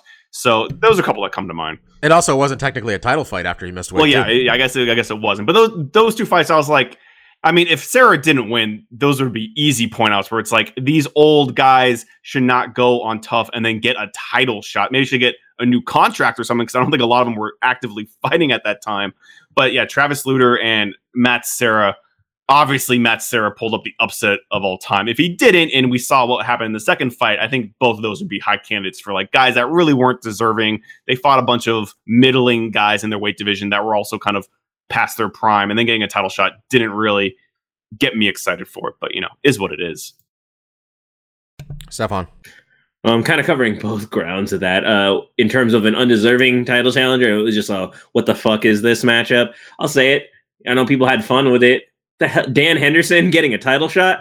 I do not think so. That man did not deserve to be anywhere in that title picture, and that's where the big asterisk of Bisping's title reign is. Like, how did you just not fight any of the five worthy challengers? You had to dig to the deep back to get someone to fight. That was awful.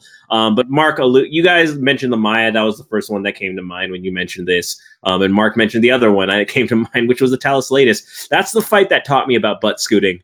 Um, that's before I really uh, I started seeing a bunch of Shinya Aoki fights. But uh, the Thales Leites was I was like, oh, this is a strategy. You'll just forever beg for someone to grapple with you, and they won't, and the round will eventually end. And that was the fight. And I watched that in a very poor stream, very grainy, and I felt very disgusted at myself that I possibly chanced getting a computer virus to watch you- that mess. Do you remember that? Because I remember I was in Syracuse and you and me were just sending. Look, it's been years. You and me were just sending streams back and forth. Like it was, it was such a bad fight. And like I, mine would die, then you'd find one and we'd send it back. And I remember like we're working so hard for how bad this is. It's Like just so hard. it's whenever we got a picture, it's like exactly where we left off. Butt scooting, Yeah. Anderson not And doing like- anything. And we're like, has anything happened in the three seconds? Like the, the 30 seconds we didn't have anything? Nothing? Okay, wow, this was so hard. Um, worth mentioning, Demian Maia and Tyron Woodley was proper shitty. Demian Maia's got two of these. Um, that was pretty bad. And w- Germaine de Randamie versus Holly Holm was terrible because that that was that weight class shouldn't even exist. Oh, that's a Good good mention. That's a good, that's a good pick.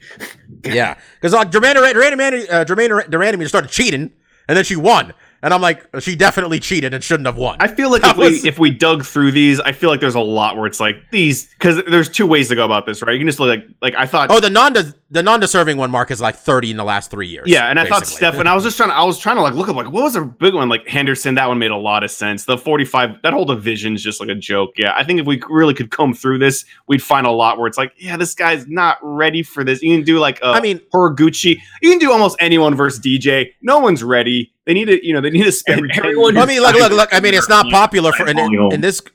I mean, think about uh, the group of people we're in here, but Carlos Condit beat Nick Diaz, and then Nick Diaz got a title shot. yeah, before- all did he get it of before weird Car- fuckery like that? Yeah, like you know, didn't Nick Diaz get a title shot before Johnny Hendricks? Like Nick Diaz d- hasn't won a fight in like five years, Yeah. and he got a title That's shot. where like, come know on that- now. that's when we started seeing the fame seep into you know oh you're really popular that's gonna get you a couple notches up on people who legitimately have been putting the time and work in and getting the W's. So yeah, I think if we could have researched this more, we probably could have gone on for like 30 minutes with all the people. Yeah, I mean, we- did not. just like a bunch of people who don't deserve it. Yeah. I guess just the bad fights. There's been some bad ones. Yeah, um, it happens. People out here complain. People complaining about GSP having boring fights. You know what? One guy went out there and fought like a. At least I never, I never thought GSP had bad performances. I just thought the other guy did. yeah, they're like they're bad fights like DJ fights. It was like, oh, this guy's just demolishing. There's no, there's yeah. It's, no, it's like the other guy's not on his level. there's what no do you want drama. me to do? There's no drama because it's just like completely one sided. And you compare it to Anderson. You compare it to Anderson, where like, well, Anderson's dancing and the other guy can't touch him. yeah, that's what are we doing here? That's worse. like that's that's so much. And speaking of undeserving, Yoel Romero in two weeks. yep, pretty much. That's another one. You you can't miss weight and get a title shot for the love of fucking god. All right, guys, come on. Hey, he kissed Luke Rockhold out of the division. He deserves everything he gets. It's so uncomfortable for everybody involved. Um, let's do stuff we like. Um, I'm I'm gonna talk about um solo, which is all I got. So if anybody wants to say anything before we talk about solo, Um, yeah, I had a couple quick mentions. Um, a couple charity things that I uh, donated to Wrapped this week. Um, I might have mentioned the Overwatch one, uh, where they had a, a skin for one of their characters and they made a couple shirts. What I appreciated about their charity was 100% of the proceeds went to breast cancer research. You see a lot of campaigns like the NFL where they have the NFL pink, but then you find out like 5% of the donations actually go to the research. So the fact that 100% went um, because it was the digital content they created and the shirts, they made enough money that they were fine giving away all the proceeds. Um, when I last checked, they had raised over $10 million. Um, and that's pretty damn fantastic for a video game uh, charity fund. So I thought that was awesome. Um, I also, uh, I, I'll be honest, the other charity contribution I did was mostly because the contest uh, interested me. Um, Emilia Clarke of uh, Game of Thrones fame and also uh, the aforementioned Solo film, um, breaking out into the Hollywood thing. She had a uh, charity she's been supporting for a while called the, um, I want to get it right, the uh, Royal College of Nursing Foundation. Um, I believe they're a European-based charity service. Um, help finance like nursing programs across the world to make sure people get adequate like healthcare and treatment. Um, so she's been repping them for a while, and uh, you make a donation, and uh, the contest you're entered into is uh, you and you can bring another person. They'll fly you to Scotland for a week, um, put you up in a four-star hotel. You'll get to uh, hang out and tour the sets while they finish the filming of the final season, and you also get to have a dedicated uh, dinner with uh, Emilia Clarke herself.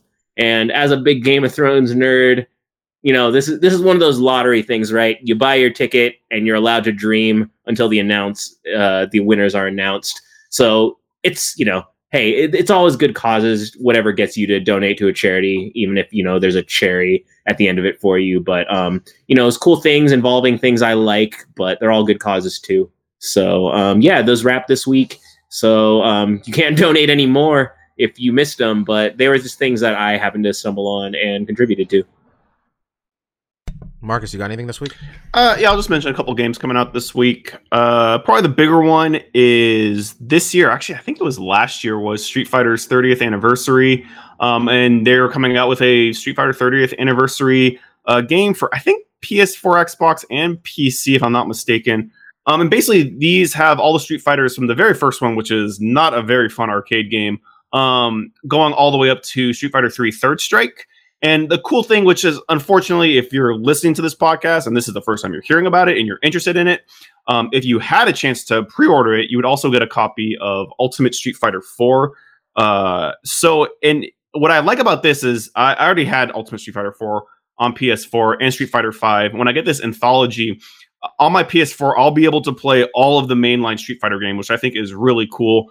Um, some of the caveats with the game that maybe you should know going in these are the arcade versions. So they're um like street fighter alpha 3 when it came out on uh playstation 1 um they added a bunch of new characters. Those characters won't be in this version. Um they added extra modes on the home console ones and those won't be um in this version either. What what it does have is you do have online multiplayer for super street fighter 2 turbo um, Alpha 3, and then Street Fighter 3 Third Strike. So, um, I mean, if you're a big Street Fighter fan, which I am, um, it's kind of cool just to have all those games kind of on one disc. Um, they did something similar uh, back on PS2, um, where I think they had, I think it was just the Street Fighter 3 anthology and maybe some of the alphas, but it's cool to kind of get that breath of the very first Street Fighter all the way to Third Strike. Um, and then if you have Ultra 4 and 5, uh, on PC or uh, PS4. It's, I think it's just kind of cool to have all the Street Fighter games all on one system.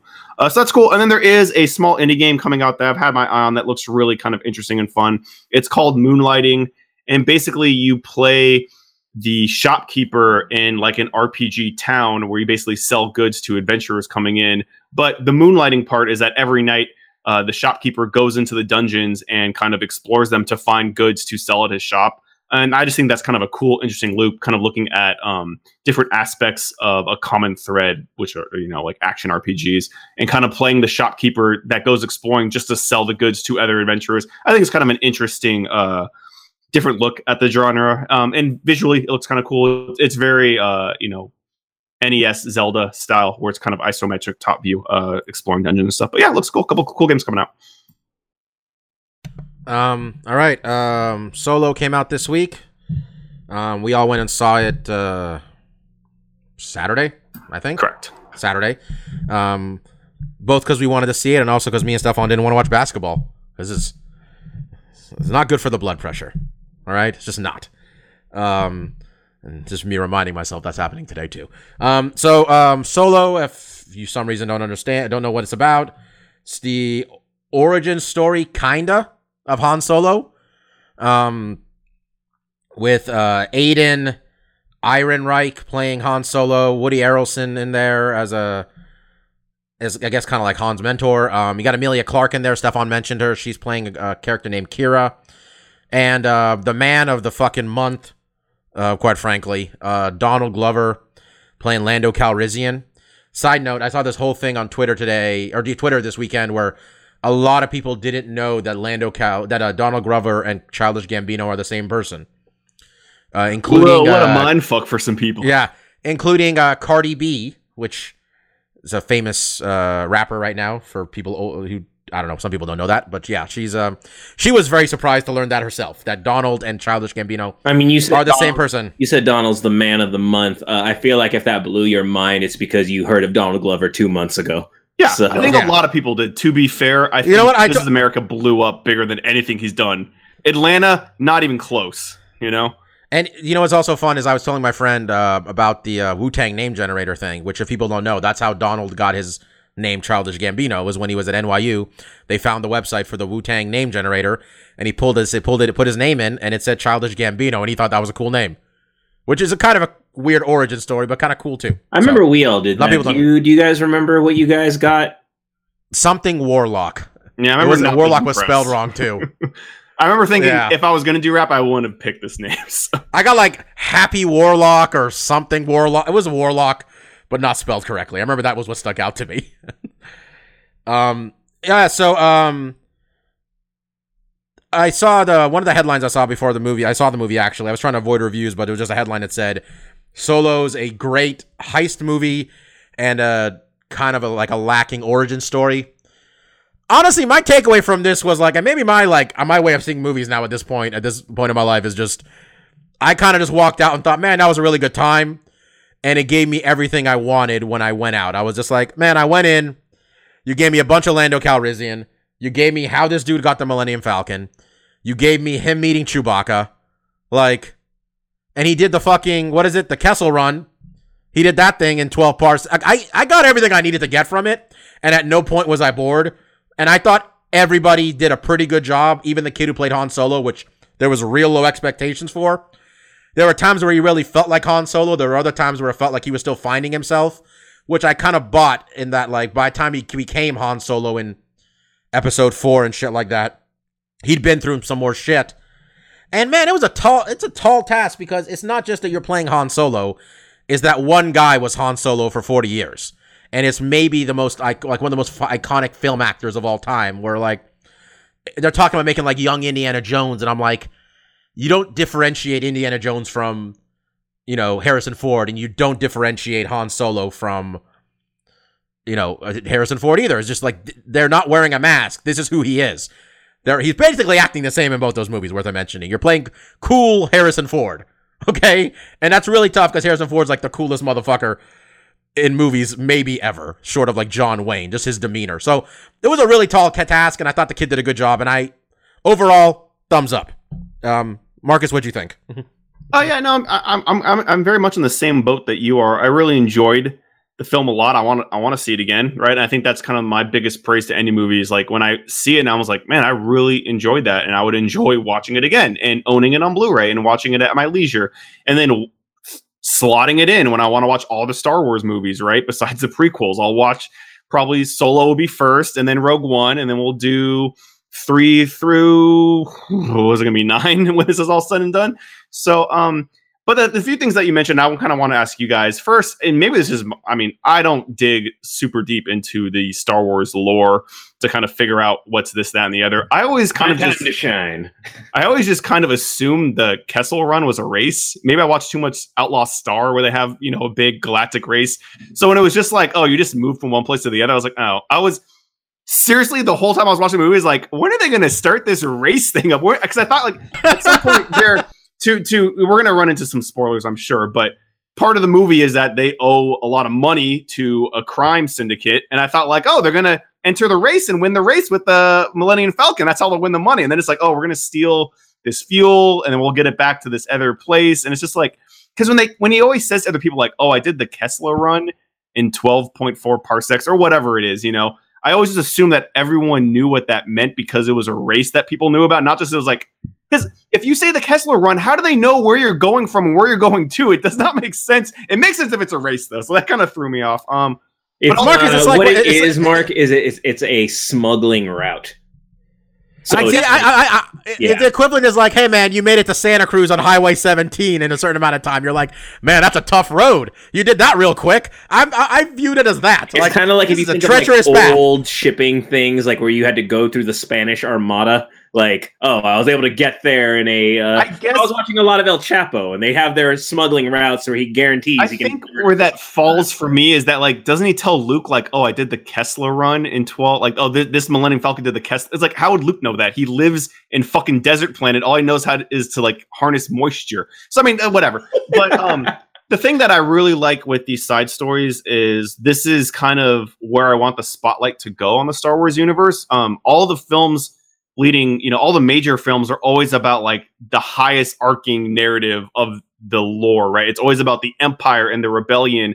And i was always more interested like what's going on on the sidelines? Like what are all these different aliens that are at the cantina? What are they doing? Like what is their business? Like you know what kind of adventures are these characters getting into that don't always have to deal with the the skywalker legacy right? So i think just where they're putting the spotlight just in general i'm already interested in. And then i think this movie nails a couple things that really aren't like the high benchmarks that people get really excited about but i love the art direction in this movie. There's like a pirate kind of gang and i loved their costumes and stuff they basically had like imperial armor but then kind of jazzed it up right with their own stuff. And it reminded me a lot of like kind of destiny kind of high fantasy uh, sci-fi stuff which i really just dug a lot. I dug a lot of the art direction in this movie and i thought the narrative was pretty straightforward to you know I, I was never really lost right I kind of knew what they were doing and why they were doing it. The only place it kind of loses you, and I think Bobby mentioned this after this movie, at the end there's lots of double crossing, and while everyone I, I enjoy a good double cross here and there,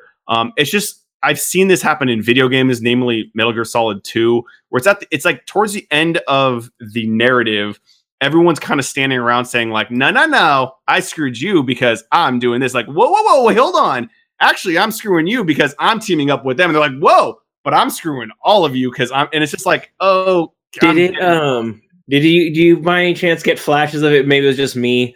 I was picturing the community episode, the uh, conspiracy theories episode, where the dean was in on a scheme with all these people. Everyone had guns. The cop showed up and shot them. I don't And remember Stefan, for me. I, for, for, for, it's been for. Stefan, for me, I just go to the movie Basic whenever there's a bunch of twists in the oh, movie. basics. We're like, He was black the whole time. Wait, what? everybody should see Basic. That's a side note to all this, okay? Um, but I, I mean, I liked a lot of the performance. I mean, obviously, uh, Donnie Glover, I think, really killed it. Um, Donald Glover. Um, but I thought that the kid playing Han, I thought he did a good job. Um, and I, I liked a lot of the beats with Chewie. I liked how you first saw Chewie, how they kind of because I thought he was going to fight. Who, who? What's that monster that's in Jabba's hut? The Rancor, right? Like I thought he was going to get thrown to a Rancor, and then it's like, oh, it's fucking Chewie. Um, there was a lot of little callbacks and stuff that was fun. Obviously, the big reveal with uh, Darth Maul was unexpected, right? I even saw articles saying like, "Oh, there's a big uh, Phantom Menace callback," and I was like, "Oh, cool. There, there- there'll be a pod racing scene in here," which I still think is a really cool thing they have not leveraged from uh, Phantom Menace. Like the only cool thing in that movie. Why not have some more pod racing? But um, yeah, I really enjoyed the film. I think, and I think it's going to slot in well into the overall, you know, Star Wars canon or whatever. Like when I'm watching the films, this will be part of the ones I watch. Um, I guess it didn't really kill it in the box office. It seems to be one of the lowest grossing films that has been in the Star Wars canon, which I think is a shame because um, I enjoyed it a lot. So That's that It was a busy, uh, it was a it was a tough month too, man. It was a real busy month yeah, at the box and there's office. been, I'm sure there's that a didn't lot help of either. blockbusters too. Well, Yeah. Memorial Day has proven to not be a good movie weekend. It's a weekend people go places. They they go outside and are active, so it's not good. Also, unfortunately, a lot of the movie's not success has nothing to do with the movie. It's the fans backlashing on Kathleen Kennedy. It's because Kathleen kind of brazenly said that it doesn't matter, you're going to pay for it anyways. She kind of took that arrogant uh, point of view, and a lot of fans are saying, well, F you, we don't have to see it. Um, so that's just kind of unfortunate. People aren't just going to see it and, you know, make their own assessment. Um, I figured you were going to me, Bobby. I sorry, I just kind of took the ball um, and I'm talking about it now. Um, I'd give the movie a, a B minus. Uh, that's kind of how I felt about it. I think you guys are a little higher on it. I mean, I, I would definitely see it again. Um, that's a pretty easy bar for me to clear. Um, you know, I, I allowed myself to like finally check on some reviews from some of the places I like going for those things after I saw it. I didn't want to be colored at all before I saw it. Um, and I think a lot of them kind I kind of agreed with in that it's it's somewhere in the middle. If you were to put it in the hierarchy of Star Wars, there's Star Wars that's better than this. There's Star Wars that's far worse than this.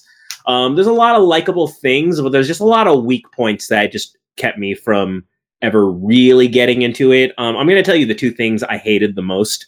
Um, when one with origin stories, they'll answer a lot of questions that maybe you wondered about, maybe you didn't really think about, but then sometimes they'll answer things you absolutely didn't ask about.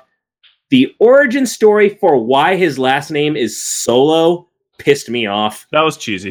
that, That was, was- super cheesy. That was a horrible beat that the officer was just like, I'll call you Solo. That was dumb. That was dumb and did not need to be there.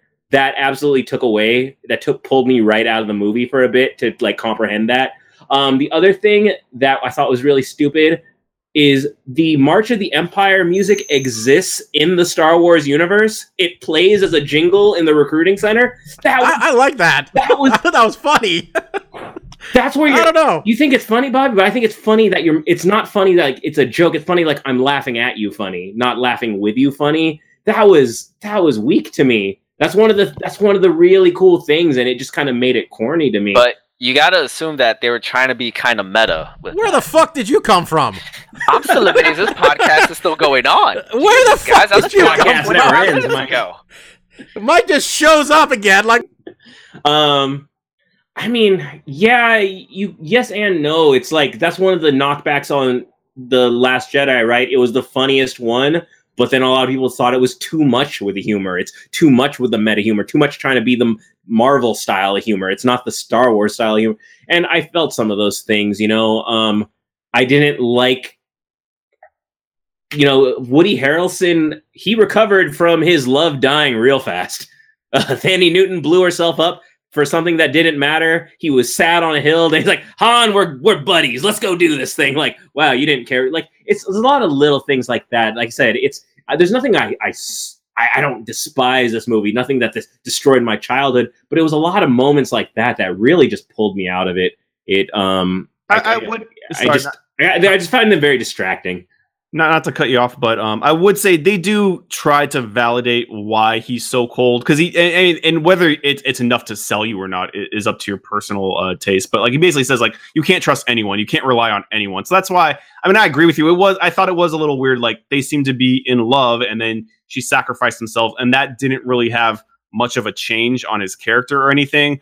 But it just kind of it, it just reinforced that like he's a hardened guy who like doesn't care. I mean I don't think that was a great explanation of why he was able to get over that so easily but they did try to address it. And i always give a little bit of a like all right like it, if you do something weird in a movie and you don't address it i'm like well that's fucked up. You left out a a motivation or some kind of meaning for why the character would act the way they acted to the situation. When they address it whether you agree with it or not this this happened a lot in batman ninja like they address a lot of the weird shit and you might not buy it but at least they attempted to try to explain why this person is acting that way. So i give them a little bit of credit but i agree. It, it, there's definitely some things in the movie that didn't land. I thought a lot of the jokes for han solo didn't really land. Like he makes a quip and no one's laughing. And and, and i kind of was able to rp that in my head that like han doesn't say jokes to make other people laugh. He says jokes to like make himself laugh and whether other people are in on it or not is just like whatever but yeah o- overall yeah there's definitely some low points but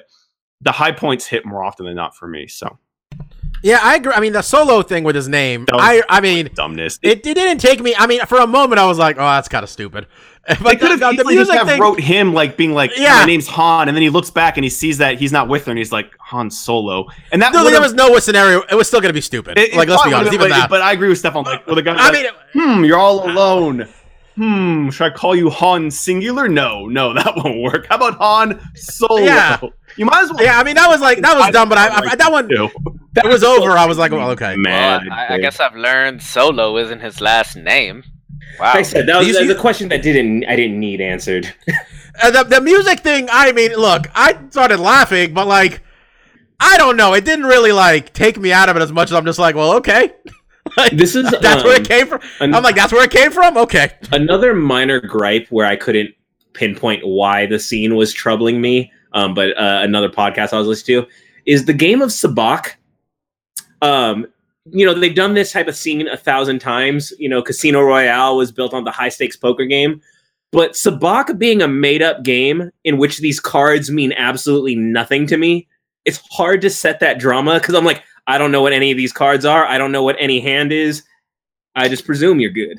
You know, Yeah, Um, I don't- and I don't think that's that important though, because like you can watch any other movie with a poker scene and not know anything about poker, and they tell you what's going on. Like that's a really good hand. I think. I mean, and they do that in this movie. It's a very trite, you know, old western thing where it's like, oh, I got a full house. Oh, and he he's about to grab all the chips. Oh no no no no. I mean, yeah. this," The the know. important thing is you establish that Lando cheated at to win these games, but the point that it was going to lead to that I actually kind of agreed with is, um, and I feel like it's a fair criticism is, uh, Rey in the new trilogies has gotten a lot of flack as a character for being a Mary Sue, and Han really is in this Uh, movie whoa, as well. whoa, whoa, whoa. You're gonna need to explain what the hell Mary Sue is. Uh, Mary Sue is a term for when someone just kind of can't fail. They don't. They just kind of keep succeeding in spite of themselves. Like no matter what the odds are, they just, like with Rey, for example, how she just knew how to use the Force, how she just knew how to fight with a lightsaber the first time she ever handled one. She never really fails. She never really finds a hardship. Han wins every hand of Sabacc he plays. He's the greatest pilot with ever establishing why he's a good pilot. You know, he kind of just always succeeds. And it, it's it's it's something that just has been in Star Wars lately. It's a cheap in, uh, storytelling tactic. in the uh in the movie, I haven't watched the movie, but I know in the extended universe, they said he was a former Imperial cadet and he was like tops in his They class. actually, they actually touch. Well, not not tops in the class. They touch. They, there's a scene with him actually being and how he leads to joining the Imperial. And he got kicked out for being a like being insubordinate or some shit, right? yeah, but even By the way, then, they I- show him as like a foot soldier, not a pilot. Well, I, thought that, I kind of assumed they punished him for being a dick and send him to the front for that reason. I will say, I just want to say, I've, I've griped a lot, but just since it came up real quick, sorry to cut off, Bob. That war scene was awesome. The way they filmed that war scene that I totally did not expect. That was so visceral. That was like a we, a real gritty thing you don't get in Star Wars a lot, where it tends to be a bit more fantastical. I really enjoyed that scene. Um, I want to say that uh, Donald killed it. Like More than anybody, like he kind of was Billy Dee Williams without doing a parody of Billy Dee Williams, and he he called him Han. And I know that like there was no way that he could he, he could call him Han the whole time. We'd all be okay with it. But like I like that he called him Han, and it just made me happy. And just he was cool as shit. But uh, like he was Billy Dee Williams. But he also had that he had a scene where it wasn't he's not always just the cool guy, right? Because he has this relationship and and Mike, I'm gonna spoil some shit, so if you don't Oh, want I, I don't care. but like he has this relationship with his droid and when she's like damaged and is about to die, like you see a different side of him, right? Like he actually cares. He's not just always this cool cat with the cool one liner.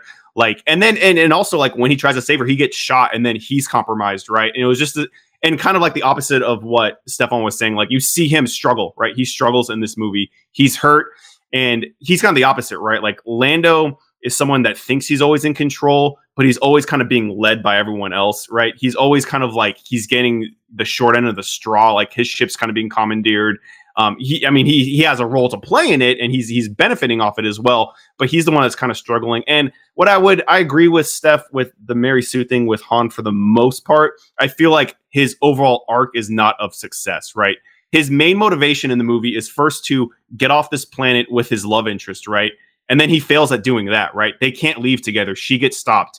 And then his main motivation for the rest of the movie is to find her and rescue her. And then he finds her and she doesn't really need to be rescued. She already is kind of set on her own path, whether it, although that is a dark path that she doesn't seem happy with, he is ultimately not able to convince her to come with him, right? And that's kind of at the end of the movie, I was kind of like, man, like when you look at Han and what motivates him as a character to do what he does, he's kind of aimless, right? Like he has these goals that all fall through, and then it's just like, well, I'll get a ship and I, I'll I'll do this shit with Chewie, I guess, right? Because that's the next thing I could do, and maybe I'll help the help. But like uh, his mon- his main motivation does not he does not succeed in that, right? A lot of his his overarching what he's trying to accomplish it he does fail everything else where he's trying to get that he succeeds right and he's always living the fight you know he wins every battle he escapes every time but what he's trying to accomplish he fails and i think that's kind of han in like a nutshell right he's always trying to do something he doesn't want to help the republic but he kind of gets pushed into it the circumstances exactly lead him to this exactly, scenario. yeah But the thing you brought up, by the way, um, I don't know if I haven't read any reviews or anything like that, but we didn't talk about it. The way they built up Chewie and Han in this movie, and how we end up to the point where they're basically brothers by the time we get to episode four. it's a little forced I thought, I thought they, I thought they had to do it, and but like it was a lot of stuff where like he saved Chewie a couple times, and then like Chewie came back for him, and like he let Chewie go, and he gave. There was enough of that stuff where I would at the end of it like you bought it I bought it entirely at the end. I'm like, yeah, this is his, like Chewie chose to stay with him. Like I, but when he did that, at that point, I wasn't like thinking like, oh, Chewie, like, why would he do that? I, bought it entirely that he did that. Not, not to sound like too much like a, a Star Wars nerd, but um, at least I remember the way they explained it in the books is that Han saved Chewie's life, and in the Wookiee culture, that makes a, a life debt for the rest of uh, that person's life. See, this one, it was more like it felt like it wasn't so much. It, it was he'd made a choice to stay because there was a couple opportunities where Han flat out told him like, "You gotta go, you gotta go." He wasn't like, it was just, "Well, you do what you gotta do," and that's you know. And I, I bought the decision. Yeah, and that and that I I don't know if I totally agree because I, I did think it felt a little weird, right? Because it, it it has all to do with these characters' motivations and those switching. And I don't think this one was that bad at all because it was ba- mainly Chewie wanted to find more Wookiees, right? Like that was his main motivation. That was his main life goal is that he was separated from his tribe and he just wants to find more Wookiees. And in that scene where they're going through the mining camp and he finds other Wookiees, he leaves Han, right? Like in that moment where he sees other Wookiees, he's like, dude, my objective is different than yours in this case. That's my main objective, not to do this whole heist thing. So he basically abandons the mission and goes help his brothers, which makes sense motivationally, right? We already know his motivation is to save his brethren. It's not to pull off this heist. So when he sees that, it makes sense.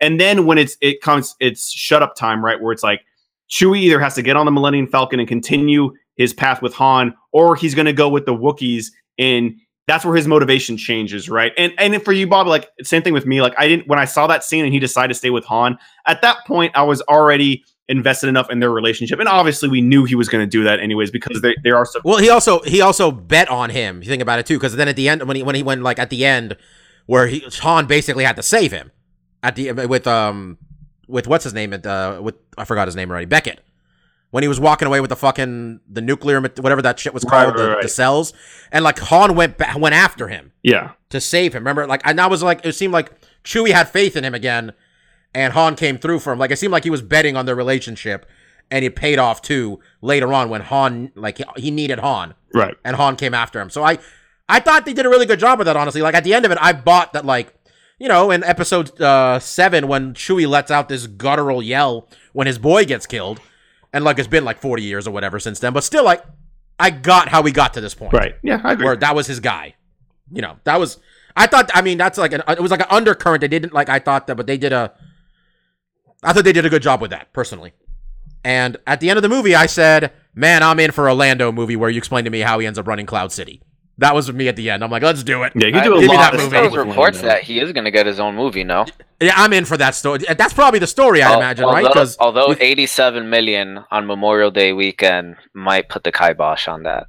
yeah, but I thought that was like I thought they got like hundred and something. No, it was like 80. Why? Maybe. Maybe maybe I'm including Thursday at that point. Yeah, Maybe, it, it, 'cause I- I did not saw- do very well. Um, I mean, it still did good. Like we, we we can't let the Marvel movies just like crap over everything. Uh, Like eighty it million. did- Mark, It didn't- I mean, it didn't, fucking- it didn't meet it their did worse than the prequels opening weekend. Yeah. Yeah, I mean, uh, dude, that's the thing though. Like, hot, there's a though. lot of mo- Deadpool came out last weekend. This Deadpool still did forty-four million dollars. Memorial Day weekend does. If you look at all movies that come out on this weekend, none of them do well. This is not Avengers- a weekend to open a movie. Avengers wasn't done making money. Avengers made eight, $17 million domestically this weekend. That's a lot for like week four for any movie. Like there was there's seventy mil, there's sixty million dollars between Deadpool and Avengers. Of I'm not saying this is the same genre, but kind of like blockbuster mainstream. summer it's like popcorn a flick. mainstream blockbuster. It's a popcorn flick. Yeah. I think you got it'll sixty make million money. dollars I in think, popcorn. I flick. think it'll do decently in the uh, international market. I think the war with Kathleen Kennedy is a mostly stateside fan base issue. Well, uh, apparently Yeah. it, it's already opened in, in China and stuff, and it didn't really set It stuff. did 11 mil. I th- you know the thing is, man, people uh, with domestic with uh, international movies, you it's about whose name is on the thing. Honestly, Yeah, that's true. That's a There's big not deal. a lot of big. that's a that's a big deal. You Yeah. need a name on this thing, and I think if Donald, I think you put Donald in another one. I think. I mean, do they have a th- do they have another prequel plan or not prequel, but like a non Side Yeah, episodic they one? uh, announced that uh, James Mangold, uh, who did Logan, He's most gonna do Boba recently, Fett. do Boba. Okay, look, I, I'm I'm we're gonna make a movie where a dude wears a, ma- a helmet the whole time. I'll take the like- helmet off, Bobby. I, I look, I'm I'm I'm I'm in for the movie. We. I'll already know what he things. looks like if they're all That's clones true, yeah. of that Samoan guy. Fili- Yeah, Filipino. That's true, Oh, but like, Samoan. who, Yeah. which Samoan is playing Boba Fett is what I need to know. Is it The Rock? Oh, what if it's If The it's not, if it's not, Oh, it better be The Rock. The Boba Fett better get real jacked. All right, you gotta like give me a reason Boba Fett's not this huge I at this love point. but- Rock. I think I'll be pissed off if he plays Boba Fett. Like I don't know if I can. I won't. You'd I don't care. off, Give me The watch Rock. it. I'm out. I will see it. I'll watch it regardless, but I'll be like, because The Rock is too. He's too much to rock, right? I'm not going to see Boba Fett. I'm going to see The Rock playing space soldier, and I'm just going to be like, all right. Dude, I how love many The famous? Rock, but he does not deserve the Marvel or Star Wars universes. Dude, I just want to point this out there. Han, he's going to give him like the people's elbow, like the people's eyebrow. Like, what? Get Han. Yo, they put they made a Samoan guy Boba Fett. It doesn't have to be Samoan necessarily, but like you give me some like they're gonna look like The Rock. Yeah. Like But you they- tell me they who got- was famous they got- enough to they do got this. unknowns a lot. Like this, this guy played Han was fairly unknown. Yeah, they, might they, get you think they're happy with picking an unknown after that? It- it- that's, That's what, what I'm they saying. do. It's what they That's do. that is the Star Wars thing. Like Rey was an unknown, Luke was an But unknown. in They- fairness, that's the Star serious Wars, thing. Star Wars itself is the star. Solo, a Star Wars movie, is not the same thing. So if you're gonna do I it just- again with Boba Fett, you need you're gonna need a big name star, or China thi- and the rest of the foreign markets aren't gonna watch it. I'm just saying, you give me a Donald Glover, who's a bigger. I mean, he's not a superstar, but where he's where he dude's picking up steam. He's you know about to go on a world goddamn tour. You give me Donald Glover in a fucking movie about uh, Lando Calrissian, I think it would do well. I mean, it doesn't have to be one or the other. You know, they you know they haven't filmed shit yet. We're like we're what are we? Uh, is episode nine this year or is it next? No, year? it's I next think year. it's next year. So it's like next November probably. Yeah, it should be. Probably. Yeah. I mean, look, it was a busy month. There was three blockbusters in one month, and I know Ra- Deadpool's rated R and it's supposed to make a difference, but And to be fair, Adults the, like the this shit. tail on Black Panther, I don't, I don't know if there's ever been a movie that released on Blu-ray when it's still in fucking theaters. Because Black Panther was By the in way- theaters when the Blu-ray came out. I, I think people need to point out that Deadpool is a factor here because while it's rated R and they're like, well, the kids aren't going to see, you know, can't see this shit. Han Solo is a character that came out 40 fucking years ago. And these little kids don't know who the fuck Han Solo is because he was in episode 7 for nine minutes of screen time overall. And they probably don't know why it mattered that he died. Like, the people who saw Deadpool are the same ones who give a shit about Han Solo.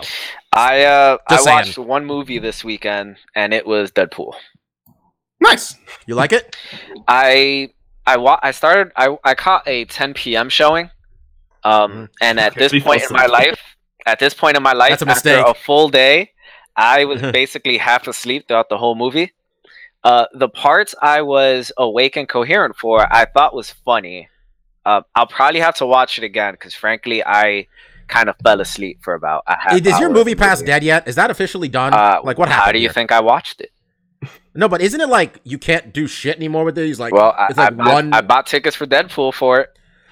I thought there's some sort of restrictions now because they're losing money hand over fist. Well, I'm probably not gonna watch more than one movie a week. So even if they did restrict it that way, I'm I'm still I- good. I think it's interesting that you fell asleep during a comedy because I have this visual of you like nodding off, then waking up, laughing a little bit, and because like, like I've fallen asleep to movies too, but they were not like when I fall when I fell asleep to Transformers three times. There was no jokes to get me like reinterested. It was more like giant CG robots fighting each other. I fall asleep, I wake up, they're still fucking fighting. So I'm like, I'm back out.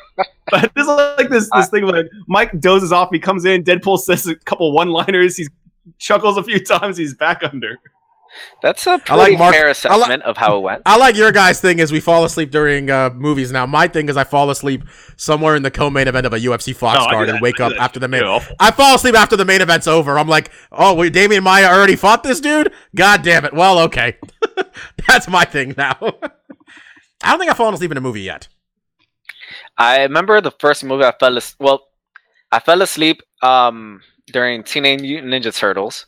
I'm talking about the first one back in 1989. Um, Too dark. my bro- my brothers still give me grief over that because since I fell asleep, um, we all had to leave.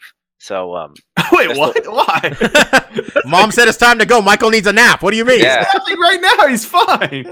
and um, I, y- y- I remember I fell asleep during the midnight showing of Romeo Must Die in freshman year of high school as well. by the way, you I I think at this point it's really about not putting yourself in those situations. Like I have a memory in my head of finishing finals, driving back home, and then our friend Eddie saying, "Hey, I bought King Kong tickets. It starts at 10 p.m." And we're all like, "This is a three and a half hour three and a half hour movie. Why would we do that?" If you put me in that situation now, I will be asleep before they're done playing the Coke jingle. All right, that's what would happen. that's what I'm where I'm at now in my life. um, this was a long fucking show, but um, so we mentioned it. Honestly, we will. We don't know if there's going to be a show next week. Um, we're going to do our best, and we'll try to talk about the ESPN card. And uh, the week after that, we'll try to do. We'll, we'll do our best. Also, um, I'm actually going to be uh be in New York, taking a little bit of a vacation, hanging out with uh, Mike and the boys, and you know, just walking around the city because I got fuck all to do. But whatever. We'll see. We'll I'll take my we'll take the recording material. We'll do our best to p- put a show together and give you guys something um in the coming weeks. Um if you're so inclined, Jimmy Rivera Marlon Moraes is Saturday, and we didn't spend a lot of time talking about it, but that fight alone is going to be awesome because they're both action fighters, and a five round fight between those two should be a lot of fun. Knowing the UFC and Fox Sports One, it will come on. God, I'm gonna be in the East Coast. Mike, what time do these fights come on? Two two a.m. Too late. The main events? Um, yeah, exactly. Main card starts at 10.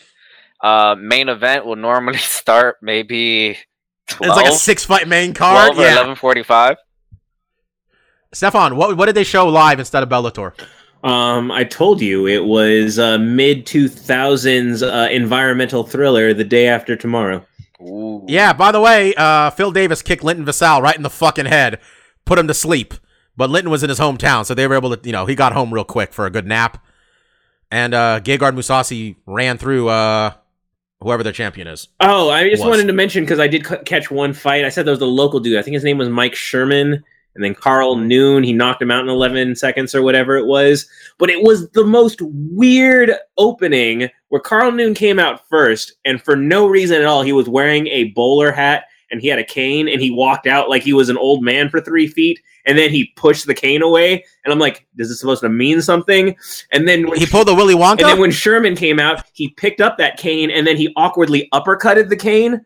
And I'm like, what is happening right now? They just kind of came out and said it was very awkward. The entrance ramp is not for everybody, is what that fight taught me. uh, Michael Page fought, and a, they just did a bunch of dancing and showboating, and he knocked out Dave Rickels. I don't care what Michael Page does if he's not fighting Paul Daley. Not going to mention the Infinity Gauntlet. That's I felt like that's the thing to mention. Roman. I, I didn't even see that part. What that was his victory. He, he busted out an Infinity Gauntlet. Oh, good for him. Yeah, it was in London. They didn't book him and Paul Daley. I don't know what the fuck they're doing. So, anyway, um, yeah, long ass show, guys. Uh, hope you enjoyed it, and you caught you enjoy. You know, the last like hour of it was talking about solo and other stuff, but uh, we'll try to be back next week. Um, keep keep updated on the Twitter account. Um, we'll give you guys some updates on what's going on um, with the show. Uh, UFC 225 is going to be awesome. Um, look forward to seeing that. Get to watch a fight card with Mike, so we could, you know, I don't think we haven't watched a fight card not live, like in person together in so many goddamn years. I've realized. Yeah, when I You and me uh, just- when I visited uh, San Francisco last year, yeah, there was no UFC card. So uh, If there was, we didn't watch it Yeah. either. That might have been part of it. We might have decided this isn't worth our time. yeah, So yeah, me and Mike yelling at a TV. Memories. Um. All right, guys. Thank you for listening. Uh, we'll be back hopefully next week. Again, check out the Twitter account, and thank you all so much for listening. See ya. Peace out. see ya. May the force be with you.